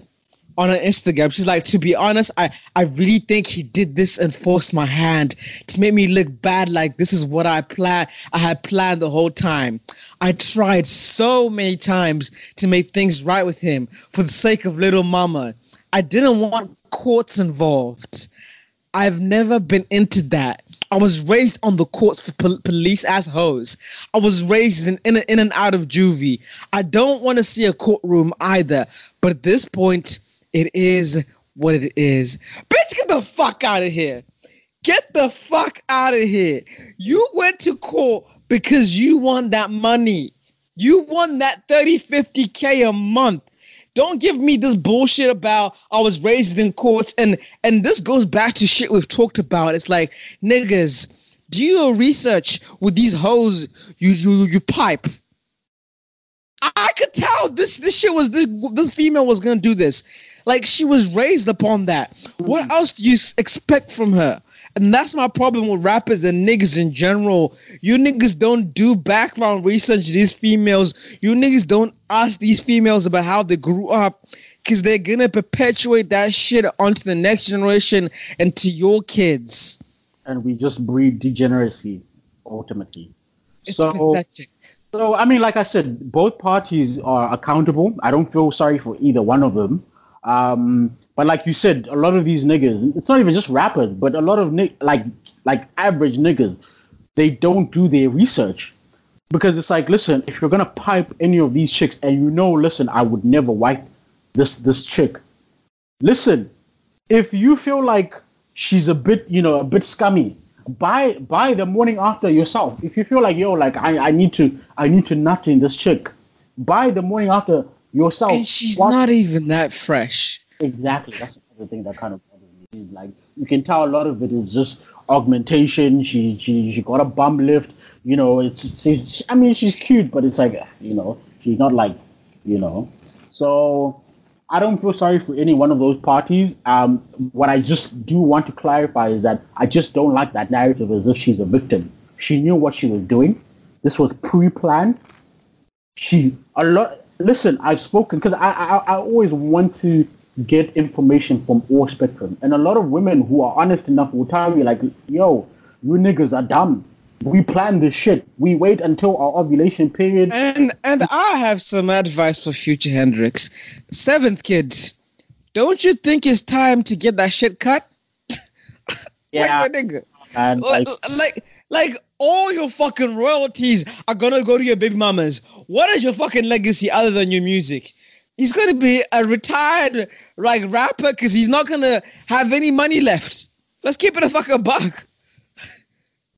Yeah, honestly, um, I, I don't know. You know, what, look, Future lives that fast life, so it is what it is. You know, um, for me, I see it. I mean, like, I see it as comedy. I don't even take it seriously. So when I hear stuff like this about Future, I laugh. It's so funny. It's so satirical for me. So do you believe that he tried to hire Jamaican hitman then? Um, I mean, the text, the text kind of show that type of vibe. Like, yeah, man's is not on it. Um, I wouldn't be surprised, and to be honest with you, it's not right. But I, I, I get, I, I low key kind of get it. Like you know, um, I low key kind of get it. It's definitely not right, but I get it. It's like sometimes it's just like, yo, like I just need to make it look like an accident kind of thing. you know what I mean? she falls and then boom, you know. Um, so I, I, I, I, I wouldn't put it past him. He might have actually tried to hire some Jamaican niggas and you know try and you know cancel the baby out kind of thing. Um, but yeah, like I said, they're both accountable. They're both they're both stupid as far as I'm concerned. What I do want to clarify, I mean, like that whole victim mentality. No, you knew what you were doing, and this this goes the same for you know Drake's baby mamas. That that that girl knew. I I, I know. I, I have never met this I, woman. I honestly, I honestly think Drake knew also. I just didn't think he would get that backlash. I think in that case, I don't think he was trapped. I think Dra- Drake trapped himself. I'll be honest. Actually, elaborate on that. I, I, I think like Drake busted a not, knowing I'm gonna give this chick a child. I don't think it was it was Drake is just to me he's just corny enough to trap himself. ah, but I girl- think he wanted the kid, subco- but not didn't want to do anything with it. But the girls is clapped though. Do you? I, I, I mean, like, are you, are you sure? I mean, like, I know Drake is corny, but I, I don't think he really wanted to be trapped. that kind of chick. Maybe and someone else, yeah, maybe. But her, nah. To be very honest with you, nah. Honestly, I think that girl planned it. And here's another thing, you know, because that girl, she got deported. You know, like what Pusha said. Like Pusha wasn't gassing. She really got deported. like, yo, like I make most of my money in the states. So if I'm deported and I'm back in Paris, like what am I gonna do? Kind of thing. So, um, for me, I think she planned it. She knew what she was doing. She probably waited for ovulation period, you know, um, and because I mean, like, um, from what I from what I've heard, apparently, you know, um, man's use the rubber. I don't know how far true that is, you know, um, and who knows? She might have poked the holes, but probably took he. He's not. Uh, I'm, I'm Uncle Uncle Hilary. I, I don't think people understand how much of this is like an actual scam. Like there's a whole system to it, and a lot of mm-hmm. women. Well, a lot of the things that people don't know. A lot of these women get together and they and they enable each other and they tell you like, yo, like, you know, like I'm living good. Like I trapped this nigga. This is what I did. I did X, Y, Z. I waited until my ovulation period. You know, even when he used the rubber, you know, I just took his the you know the rubber, took his nut, filled myself in. oh yeah, yeah, the, the Yeah. whole yeah, I've, I've heard about that. Yeah. to it. Like it's not random. I can promise you that it's not random. People try and make it seem as if like mandem are just like falling pregnant by mistake. Mhm. It's it's it, it's not work. It doesn't work that way. Getting pregnant is actually it's it's a very calculating thing. You actually have to wait for a specific period. So yeah, that's my take on it. Oh wow. Anyways, so do you think he has a right, like what what what, what Chappelle was saying about you want to keep this? I wanted you to abort this. She said she took time to think about it and she didn't. does he have a right to be like, okay, I've got nothing to do with this? Oh, of course, because he made himself perfectly clear. He made himself perfectly clear. He said, "Listen, I don't want this baby. I don't even want to be a part of it. If you keep it, so if you, as a woman, you decide for yourself that nah, I want to have this baby, then it's your it's your responsibility. It's, it's okay. Let's let's let's break it down in the simplest form. If let's you found, and obviously I'm not saying this is the same um, example, but if let's say you found, uh, let's say it's two people, you happen into uh, uh, uh, uh, a stray puppy in the streets, and the woman says, "Yo, this this puppy is all alone. It needs someone to take care of it." And the man Yeah. says, "Ah, I, I, I don't want to do that." But then the woman decides it upon herself to take it. If they take, if she takes it back home, that puppy, that man has no obligation to feed it or provide any sort of perfectly clear. No, really. That's true. Yeah. So, um, to be honest with you, I think in in the in the United States they definitely need to amend the whole principle of um, of child support because I, and I think it would actually benefit society in the sense that people would make less stupid mistakes. People would Oh, not yeah. intentionally, you know, create you know these children and you know that they can't really take care of. So I think they definitely need to amend it so that it's balanced and it's fair. And I think a lot of things would improve in society overall.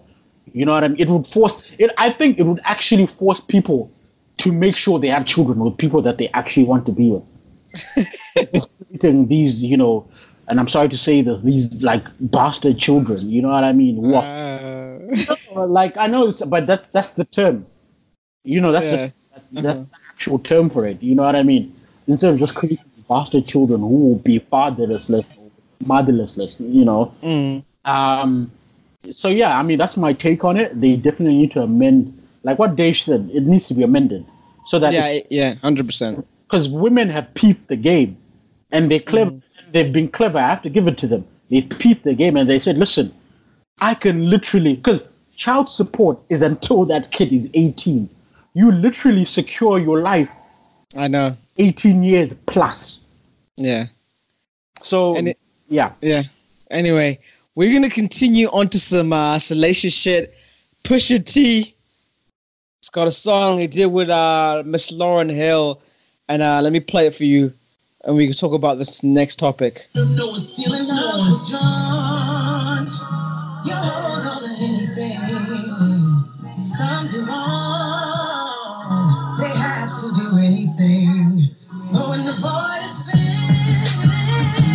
Juices, uh,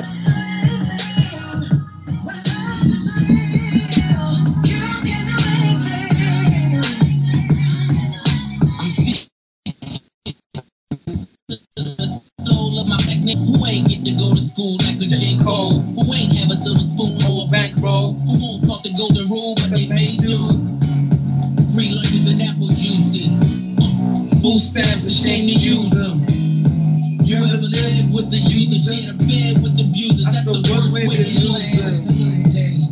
Black people past the due day. I haven't had I haven't heard Lauryn Hill sounding this good in a while. What did you listen to the song, Dylan? yeah I, I, I did i did um just quite briefly because i wanted you know just to get the feel of it um ah, What but- What did you think about the? I'm speaking to the soul of my black native bros who ain't get get to go to school like a J Cole, who ain't have a silver spoon or a bankroll, who weren't taught the golden rule, but they may do.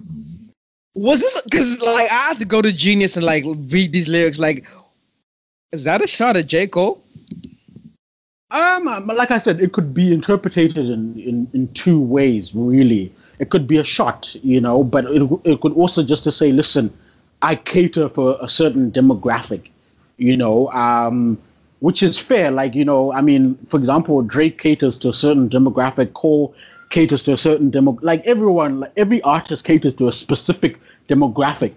Um, but I mean, on the flip side of it, if it is a shot, I don't know, man. Like, I really love Pusha. His his pen game is amazing, but it's just like why do you have to take a shot at Cole? Like Cole is like one of the nicest guys. Okay, okay. I, I, I just, I just, I want to see what Genius says because Genius always breaks down this shit. Genius wrote like three paragraphs about this line, just about two bars, um, he, um, about the whole speaking to my soul black native bros. Here, Push Jack juxtaposes the school to jail system for young black men against the backdrop of higher education, HBCU, uh, or the or those of those blacks who had it a little better, just enough to escape the trappings of streets. In an interview with Ebro Darden on Apple Music's Beats Around Radio, Pusha said of the song, it speaks to just giving hope to those who are coming home and telling people who are locked up and behind the wall that we we we we waiting on them, and we're going to be out here as a support system while they get home. While most will make this about the J. Cole line, it has nothing to do with an ongoing tension with the two.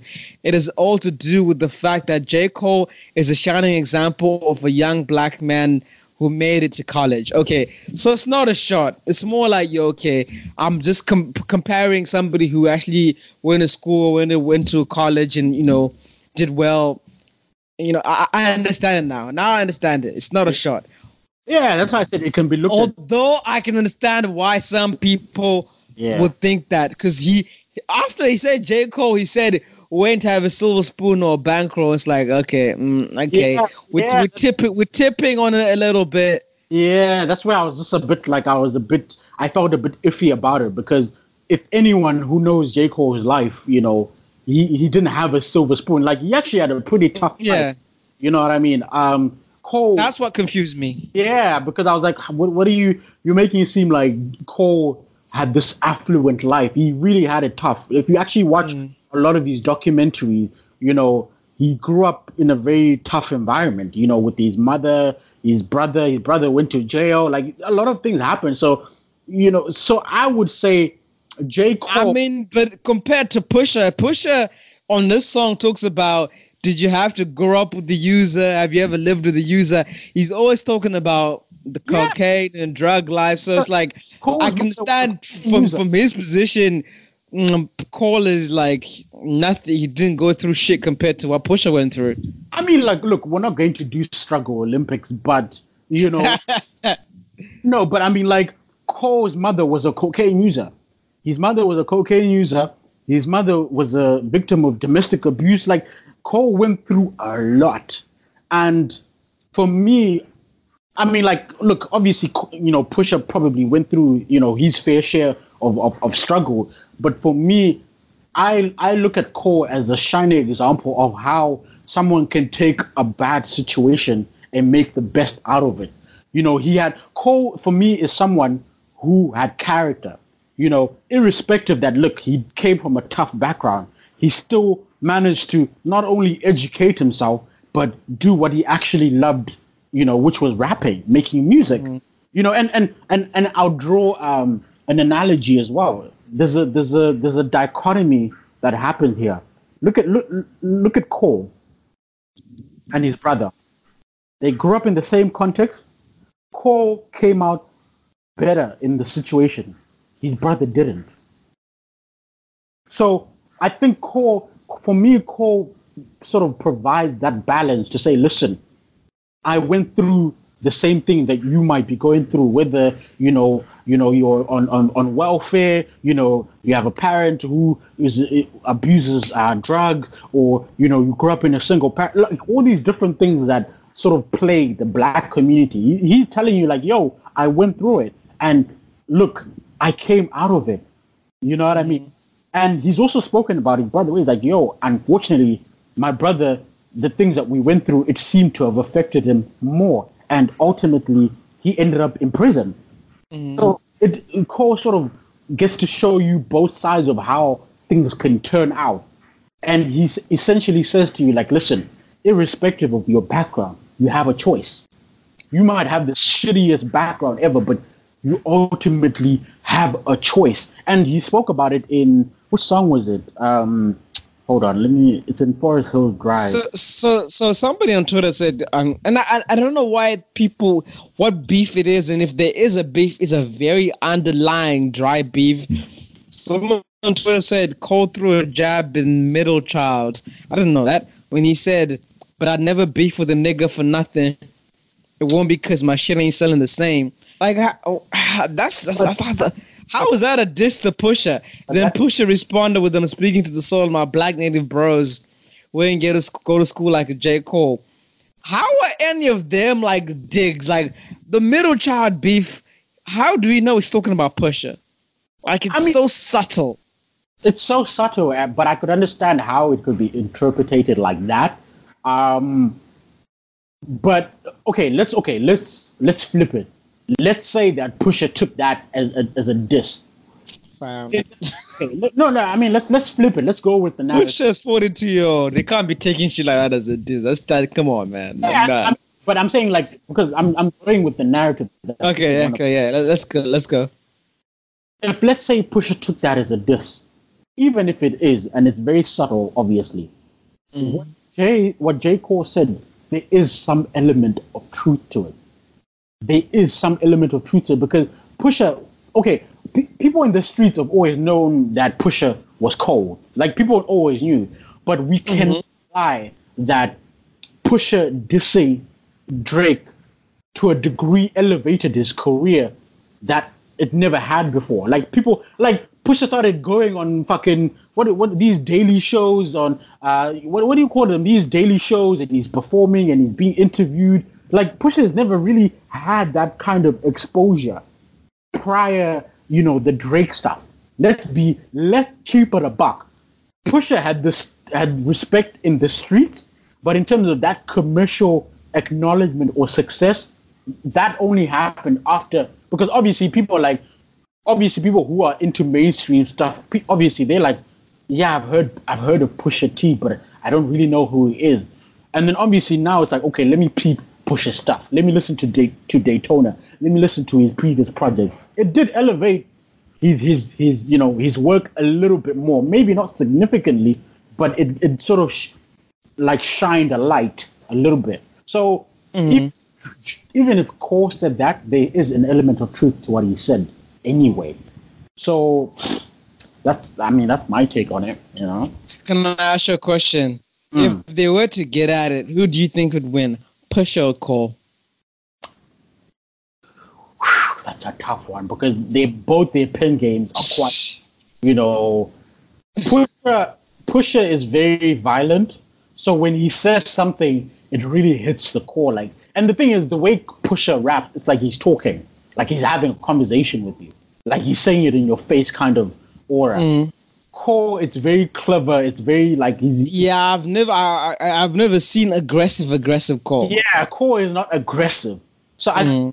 where they would sort of you know because both they pen pen work uh, it's amazing, but Yeah. where would sort of the line would be the level of aggressiveness, and Cole is not an aggressive. He's not an aggressive. Yeah, I, I- yeah, I wouldn't want to see that. One beef I would love to see is Pusha Kendrick.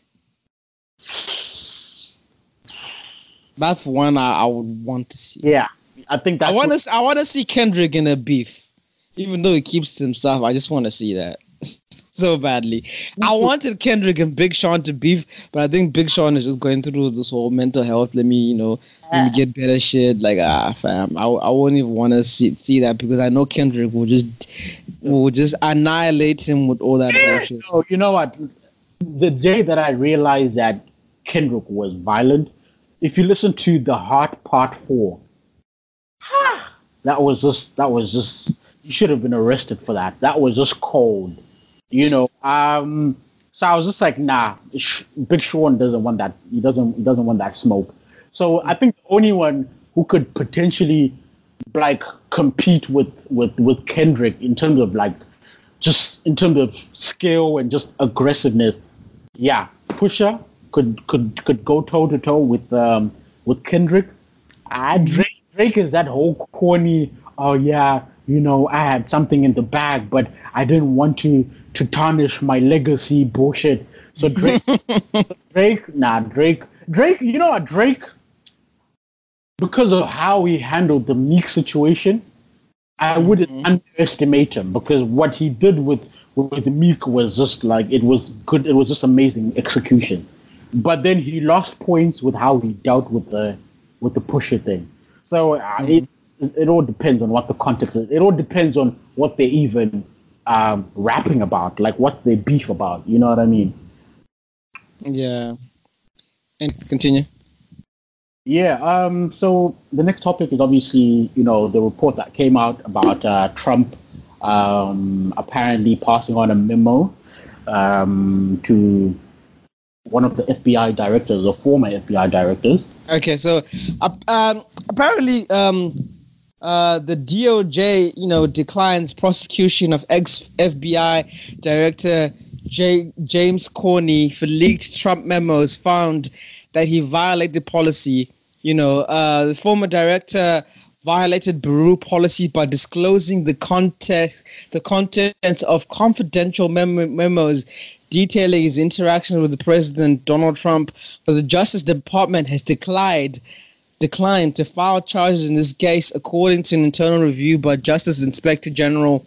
Um, in sharply uh, worded rebuke, the Inspector General concluded that uh, wa- who was abruptly fired two years ago, um, broke with Bureau rules by both authorizing the disclosure of the memos and by failing to notify the FBI that he had stored some of them at home. Um, uh, yet prosecutors found no reason to bring criminal charges.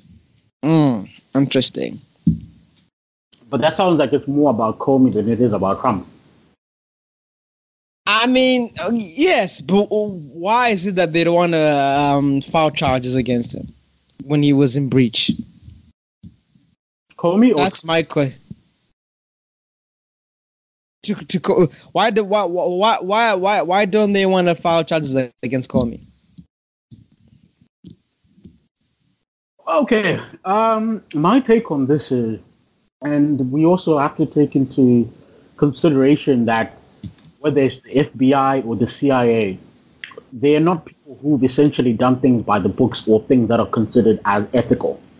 So there's always, for me, an underlying um, agenda at play. So whenever someone has done something bad, or you know, someone, I mean, let's take for example Hillary Clinton under normal circumstances, what Hillary Clinton did with the with the email, she should have been in prison for a very long time. Okay, yeah, I hear. Yeah, so so so because they're certain individuals and they fit a certain agenda or narrative or they have some kind of leverage, they sort of get a pass or they sort of just ignore it kind of thing. And you know, and then the media is just sort of like because you know how it is with the media. You know, for a week or two, we'll be onto a particular topic, and then you know something comes up, and then you completely forget that oh, you know, there was a case with the FBI, or there was a case with this, or there was a case. Yeah, yeah. So it's so with stuff like that. To be honest with you, unless we know what you know, um, what the details are of like what he. act- I mean, like yeah, he was taking certain powers home that he shouldn't have. You know, stuff like that. But unless we know what the agenda is, then I don't know. I, I really don't know. But I can't take it any. I can't take it seriously because there are a lot of things that were problematic and they never got dealt with because they didn't fit into the particular narrative or agenda that they wanted to push. But but then what's his name? Um, uh, what's his name? Um, one of the FBI's um, what is his name? I'm looking for his name right now. He came out and he said that it, it's all a lie. He didn't break any FBI DOJ rules. that you know it's But- bullshit basically. But it, it's all hearsay at this point. Mm, mm. And the fact that, you know, they're throwing Trump into the mix where, for me personally, I'm failing to see how he, he's directly involved. You know, it's, it just sounds like conspiracies and like there's an. no, really. I mean, like, because, and the reason why I'm saying this, remember, was it early this year or late last year where, you know, uh, the same dude, Comey, uh, you know, he went up to the Supreme Court and, you know, prior he went into court, he was talking about how he's got incriminating evidence about Trump and, you know, it was going to Yeah, they they just uh recently they just uh what's it called the Washington Examiner you know apparently uh, the, there's a rumor that came out that uh, there's a new new report that got released by the Justice Department Inspector Generals and apparently you know Comey had a plan to ambush Trump with the whole Moscow Six allegation and so yeah, he, he he he seems like he's got a lot of had a lot of schemes when he was in the FBI that he was a part of. So it's like, mm, yeah, I I I I I don't know. His, his relationship with Trump is just Yeah, so iffy for me. because I, I, I actually can't take him seriously because you know because I, I will never forget that time because the media made it seem like yes this is the thing that's going to get Trump impeached. Yeah, yeah, yeah. It came out what he was talking about. I was like, bro, you're not saying anything. Like there was Jack. Like there was nothing that he said that was even remotely incriminating. And the media looked like fools. Comey looked like a fool. And it sort of confirmed what Trump was saying, like, oh, fake news, you know, conspiracy theory, you know, and it actually, that whole situation actually probably, um, it probably upped Trump's ratings because it, it supported what he had been saying. Like, yo, like, this is just fake news. Like, they're just gassing. You know what I mean? So now this whole thing is coming out now. It's just like, bruv, do you not, do you not remember what happened last time? So how can But apparently, Trump is not happy that DOJ haven't uh, haven't um, arrested him or filed charges. But I understand why he would feel like that because this is somebody who wanted to ambush him and you know who, who tried to try to trap him basically and, and and send him to jail. But yeah, Yeah. So, I mean, look, it's, honestly speaking, I mean, the way I would conclude it is that anything that revolves uh, or that involves Trump's um, or the stuff, because I always I see it every day and I can't even run away from it. Anything that involves Trump, I take it with a pinch of salt because there is no objective narrative. You you can tell who because I you know do you know what I do? I always look at uh, the author or the writer of the article, and I always go there, you know, whether it's the um, Twitter page or the Instagram page. They're all liberals. They're all they're all uh, and, and and that's the thing that I, I've noticed. Why does left wing media love Comey so much? Huh? This nigga got a seven figure book deal. He's he's making two hundred fifty thousand dollars for every speech he makes. Hmm. The left wing loves James Comey. Yeah, so honestly, I don't I don't really take anything I hear about Trump. I really always take it with a pinch of salt because it's like when you look at who's writing it, they're all left, far left wing liberals. So their their writing is is is barely it's not even close to being objective. You know, like I, I mean, like I know this is sort of um um sort of taking a left swing, but um like I was reading today, they were trying, they were talking about the Jeffrey Epstein dude and the Prince Andrew, and Oh, Prince, Prince Andrew's like, nah, nah, I know nothing. and they they kept trying to throw in Trump into the picture, and I was like, bro, the last time man saw this this dude was 2007, before actually the allegations came out. Before, a lot of people had been seen, a lot of high profile people, the the Clintons, the Prince, have been seen with Jeffrey Epstein after the 2009 allegation, um, uh, 2008 allegation. So it's like, why do you? Because because what it is essentially, it's it's um it's guilty by association trick.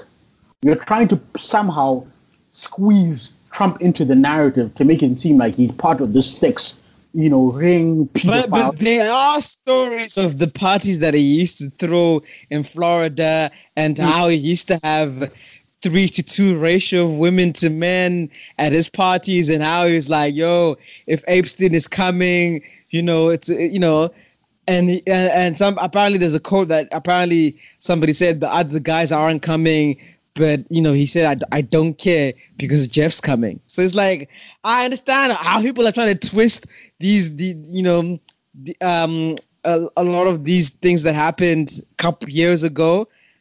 So I, i'm i'm not i'm I, i'm not gonna just not say trump had nothing to do with this ring of you know powerful white men and and you know I, I- but I understand that it was a long time ago, and he did distance himself. Yeah, no, I I- get what you're you're saying. I mean, that's the Mhm. other perspective of you know the, the whole situation. Um, I think ultimately my conclusion is that with the amount of hate Trump has, um, Mhm. any incriminating thing would have come out by now. People, I don't know why people make it seem like Trump just came from nowhere. Trump mm. has known for ages. Yeah, We've known him since we were kids. So anything that was of substance that was incriminating, it would have come out. There, there should have been something to collaborate these mm. so-called conspiracies or these so-called things that Trump was supposedly. But all we're hearing is just conspiracy. There's, I have, I have, I've, I'm yet to see a plethora of women who've outwardly said, "Hey, I was 14, I was 15. Uh, Trump, I saw him do this or he did this." Like what happened with the uh, Harvey Weinstein situation. With the and Harvey, I, and I think why they're trying to bring the whole uh, Prince Andrew and Trump because obviously they were part of the whole socialite where they, they would hang out and whatever, but. ah, this, these, like we're saying, pictures from years, years, years ago. Exactly. So, and like I said, with the amount of hate that he has, something incriminating would have come. Whether it's uh, corroborating um, evidence from a plethora of women confirming what they've gone through with Trump, or pictures, or at least or videos. But there's nothing. There's actually nothing. It's all just hearsay. Oh yeah, like there was that. No, not here. And Yeah. then there's this whole apparently one of the one of the victims uh, who spoke in court um, uh, at, the Epstein um, case. Apparently, she was recruited as a teenager at uh, Mar-a-Lago, where, which where um, Tr- Trump's parties. But just because Jeffrey was recruiting all these females at Trump's parties, does that mean he's associated? Like, let's look at this like holistically and just just because we hate Trump and you know the left wing. That's what I hate about that. Like just because you niggas hate Trump and whatever, and now like come on, look at it objectively. Like just because of this nigga sick nigga's actions that he was recruiting at Trump's parties does not necessarily mean that Trump knew about it. Mm. Come on, man. It's a party. There are thousands of people are there. Like, is it responsible if I throw a party and man's are touching niggas' asses and shit? Am I responsible for it? Yeah, yeah. Like, and and I can be objective in saying, even though I'm not a Trump's biggest fan, I can objectively do that. But left wing media, you niggas are annoying sometimes. time all the time. It's actually oh my fucking god! It's like, fam, and I- I can there's no story here. And to be very honest with you, I like I've said, you know, in terms of the cancel culture, people are, are beginning to peep the game. Uh-huh. People are no longer taking any of this stuff seriously. A lot of people are taking things with the with the hint of salt. So whenever people hear anything about Trump, we look at it like, ah, okay, yeah, you say X, Y, Z, but what's the real or, or full picture? You know what I mean? So, uh, to be honest with you, the, the left uh, are shooting themselves in the foot because if they approach things objectively, let's of course look, you are on a particular side, and you you you have you reserve the right to to state, okay, this is my side. But if you were to able like if you were able to to say, okay, as much as this is my stance, I can agree or I can say, yeah, sure, fine, fair enough. There might not be enough evidence or might not be enough collaborating information to back up what I'm saying. I think most people, you know, would, you know, most people wouldn't have a problem with what they say. But because the agenda is so clear that all it is is that we hate him. So how do I how do I take you seriously? Because when there's hate involved, how how how do I know you're being objective? Yeah. So honestly, I mean, wh- whenever I hear anything about Trump, I don't even take it that seriously because I know that there's an agenda. Especially that Epstein thing. It's actually annoying for me because it's funny. They keep repeating the same story. It's not even fresh. Like the story I read today, they just re they just reshuffled words, but it's a story that they brought up like two weeks ago. That's it. So it's like you're repeating the same story, different word. What you're trying to do is trying to shape the narrative and make it seem as if Mandem was part of. And it's like we don't we don't we don't actually have any conclusive proof or evidence of that. That's true. you know, so And then what, the left wing media, you know, they're doing such a fantastic job, you know, of undermining Donald Trump's election to the point where I feel like the, you know, the, the people that vote, you know, for the Democrats or whatever, if they don't win, I feel like they'll believe somebody tampered with the election because that's how, like, they every single day they're like, nah, you know, they're doing such an a, a, an amazing job. Like, nah, there's no way, you know, Trump can be winning. There's no way, like, nah, really, it is, you know. And if he does it, it's not just because they're tampering. No, like the he, people do still fuck with him, and you know. The left doesn't have a, a candidate that can win against him. To be honest, and Trump is right. Trump is Ryu right now from Street Fighter. you can't Yeah. beat that nigga. Seriously. And one thing that I don't like, uh, and I would like to add on your point, um, mm. thing that I don't like about the left, even when they like it, with the like their favors, the the Kamalas, the the Bidens, the Bernie Sanders. Mm. What I don't like about them, there's no level of objectiveness to say, listen, yeah, this is who we're rooting for, but hey, you know what? You're kind of toilet. Mm, mm. But I mean, there's no level of even with their own people. So it's Yeah. like you're so blinded. Because I mean, I mean, like I've had this conversation with people, and people laugh at me. You know, where I'll tell them, I was like, "You genuinely think Biden's gonna win?" And they and they're so convinced. Like They'll be like, yeah. yeah, like they and they're so passionate about it. They're so convinced. They're like, "There's no way Trump is going to win." After everything that's happened, after everything he said, there's no way. People have come to their senses. I was like, "Oh, oh, okay, all right, okay, that's what you think." I was like, "Okay, let's wait for the election." And I think people are gonna get the biggest shock of their lives when the election yeah. come out. I've been telling. I'm not even gonna watch election night. You know the whole election night when when the results come and like oh the votes start coming in.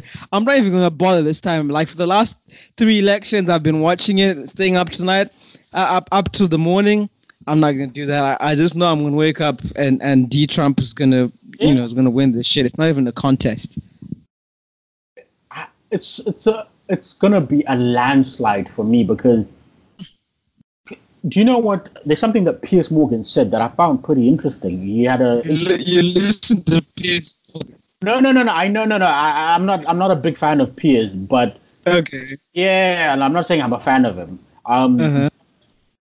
Because I like like what we've been talking about. I I always want to look at things from more spectrum. Um, he had a pretty interesting uh, um, interview with Ben Shapiro, and I was very surprised by Piers. And you know, he was saying, "Listen, as much as I might have certain reservations about Trump, he, he has no competition for. He he, he essentially uh, echoed the sentiments I have because he said, "Listen, you need to analyze Trump's because okay, and, this is something I mean um, that he added. I found which I found pretty interesting. He said, "Listen, I met Trump uh, a, a few years ago before all the, these shenanigans happened, and Yeah. he said, look, I feel like I'm a good judge of character, and one thing I will say about Trump is that all this stuff that he's doing, it's a marketing scheme." it's a facade. He peeped the game and said, "Listen, if I'm if I'm gonna garner any attention or any, mm-hmm. I need to be the polar opposite of of all these guys, whether it's the the Hillarys, the Obamas, whatever it is."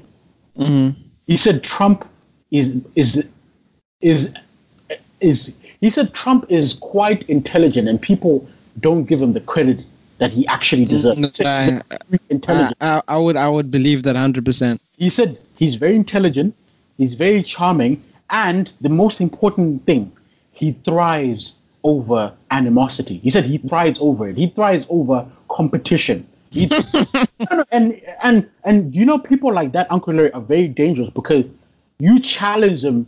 Because for example, you might say, "Ah, you're whack," or "You're like this." People like that who take that level of, of negativity and you and try and generate it to something positive are dangerous because they go all out. They look at every possible possibility or every scheme or every cheat they can apply. So that's what he said about Trump. He said, I didn't Trump did not strike me as someone who's a uh, white supremacist. He's someone who's just very clever and he peeped the game. Um, but to make my point, um, Piers basically said he, Trump has no competition because Trump is a very good. Um, he's a charming person. He knows how to work the room. So he can say something that seems simple, but he can kill it. Because if you look at, for example, if you look at the debate between Hillary Clinton and uh, and Trump, Hillary used political jargon. She would say all these superficial words, political. She would use political jargon. Trump spoke like an ordinary person. And Middle America felt it. Exactly. Ordinary language, ordinary, you know, aura. Yeah, and yeah. Trump kill it. He doesn't even have to say anything of, oh yeah, you know, the Constitution 3.3. No, Trump will just kill you on just basic word, basic fact. So the Kamala, and, and listen, I've studied the way they debate. Kamala is not a good debater. She she she she stammers a lot. She she she she misses the Do point. you think Trump is a good debater? Trump is not a good debater as well. He's not a good debater. But his speeches, I think his speeches are definitely like, I think his speeches is, is what is- he's best at. 100%. Yeah. So ultimately, that's where he's going to win. Trump exudes, even when he's saying toilet, he exudes. no, like really, like we have to admit, hmm. even, in- even when he's saying junk, he hmm. exudes this level of confidence that makes you fascinated by him. Like, damn, you're saying a lot of bullshit, but And and Well- that's my problem with the Democrats and these Democratic candidates. They read the book of the art of war, and and you have to study your opponent and and and whether you niggas want to admit it, there's a lot of shit that we've like what Dylan's been t- talking about that he does well. If you want to beat him, you have to study and you have to say, Yeah. okay, wow, what, what what do people like about him? You know, like and and and see like and I, I don't see that from anyone. I just I just see people like, oh no, he's the worst, he's the whatever, whatever. But it's like, right, that's when you know. that-. How did he get here? If I if I'm gonna beat him, I need to know how to finesse this. Art of War. Read that fucking book. that book is so important. Not just to the your enemy better than you know yourself. Yeah. Um, not just The Art of War, but also read The Prince by Niccolo Machiavelli. Read those two books and you can you can conquer your enemy very cleverly, really. Um, and I'm, I wouldn't be surprised if Trump has read those books. I really wouldn't, you know, because wow, he's really he caused an, a complete paradigm shift in history.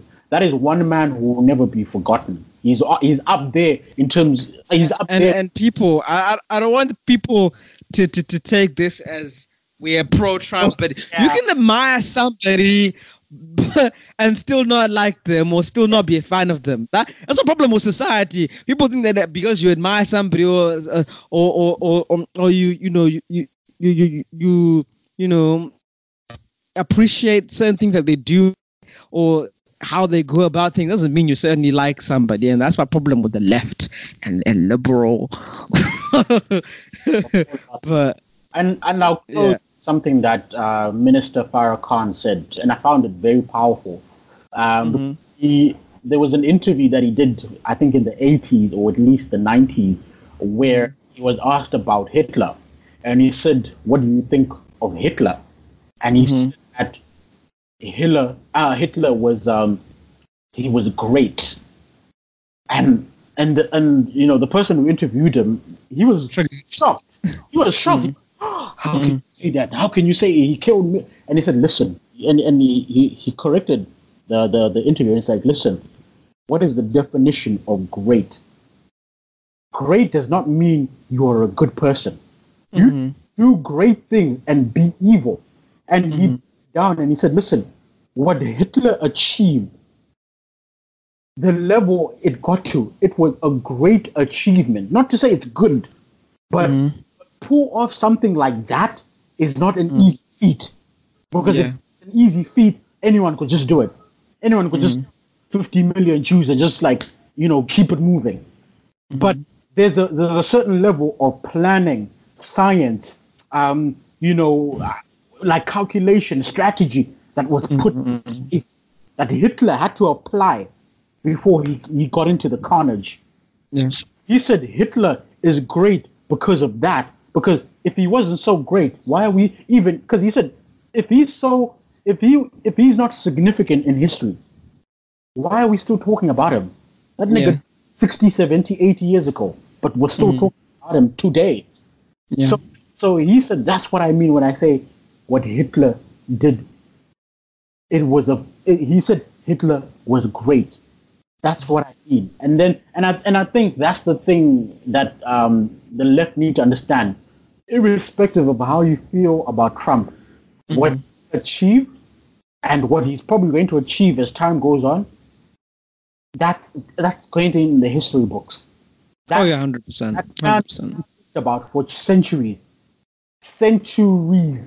His family, his great great great grandkids could literally alone. They could write fake stories about him and they'll make money. So he cemented himself in history. So he's a, he's definitely great. He's definitely cemented himself Yeah. in, you know. So Yeah. for me, that's fascinating. That's interesting. Yeah. Anyway, we will end the podcast. This has been a long podcast. It's been like two, almost two hours. Um, so I, I've been saying the last couple episodes, I, I used to do the whole '90s sleeper pick, and I told Dylan, uh, you need to do a 2000s because that's his generation. I'll do a, a 90s pick. So I'm going to end the podcast with two sleepers. This is Dylan's pick. This is a 2000 pick. This is a song that I actually heard I- I've never heard before, but it's actually quite fire. Uh, Sango featuring Xavier Omar. The motive used to be the melody. Here you go.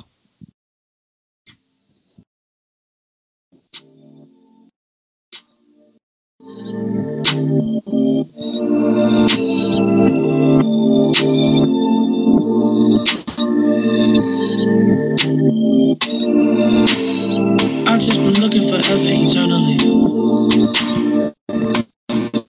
I've just been wondering where you've been. Maybe you've been standing right here in front of me. Maybe my is just wearing thin. I don't wanna make mistakes, cause I rush to step away for the right one. Think about you when I pray. Hoping God will maybe say that you're coming on the way when the night's done. Did I pass you in a car today? Have I never seen your eyes? The answer to the question, I don't know it. I just wanna love you, just to make you smile. That's the motive.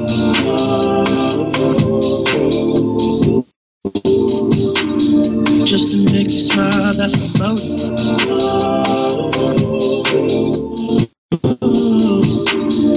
Just to make you smile. That's the motive. Just. Yeah. Just to make you smile, that's the motive. Yeah. Just to make you smile. Did I pass you in a car? Have I never seen your eyes? Did I pass you in a car today? Are you happy where you are? right now? Are you happy where you are? Right now, are you with somebody else? Do you wonder if you're supposed to be with somebody else?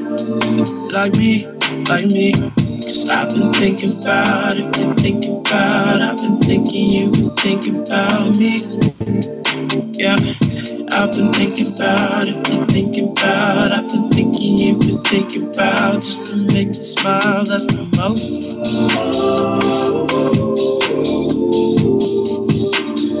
Just to make you smile, that's That's the motive by Sango featuring Xavier Omar. That's a dope 2000 pick. We gonna go into my pick. I'm gonna take it back to the 90s. This is one of my favorite songs. This is Mary J. Blige featuring K-Ci Hailey. This is I don't want to do anything.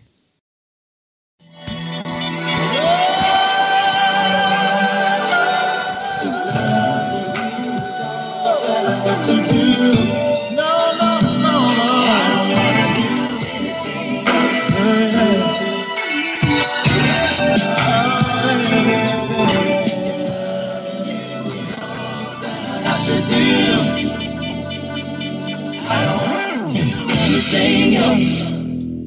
If you is all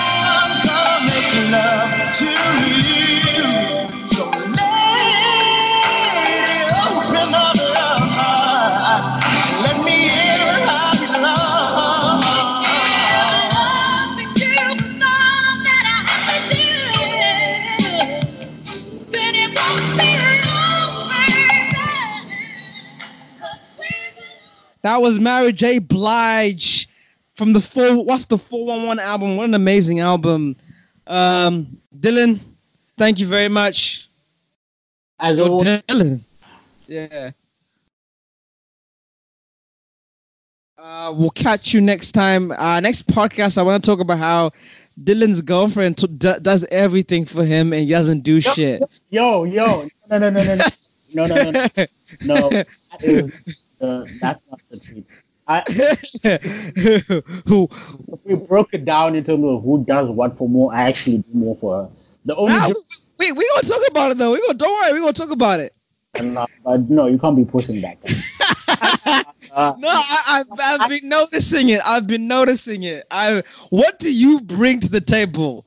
no, uncle, like, no, let's not, let's not do that. Like, the only difference. Let me tell you what the difference is.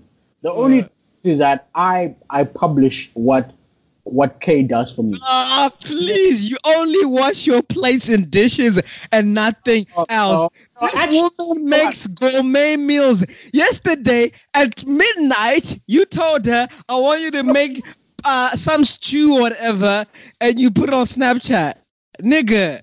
No, but wait, but there's context to it. Actually, I'm glad you brought that up because there's something that I also wanted to discuss um, in terms of um, the perception that we have um, of like of parents, like mother and father. How Okay. how Okay, we'll, we'll, how- we'll, we'll, have it next time then. yeah, can- like Can we can we can we save it for next time? okay, no, no, no. I just want to give the topic as in like Okay. Yeah, the topic as in how sometimes in society, you know, the mother tends to get more praise, you know, compared to, Okay. You know, and you know, stuff like that. But anyway, it's all good. That's all good, man. Thank you very much. It's been your boy Young Hills, Dylan from Malaysia. Take me back to the 90s podcast. See you. Have a good week. Peace.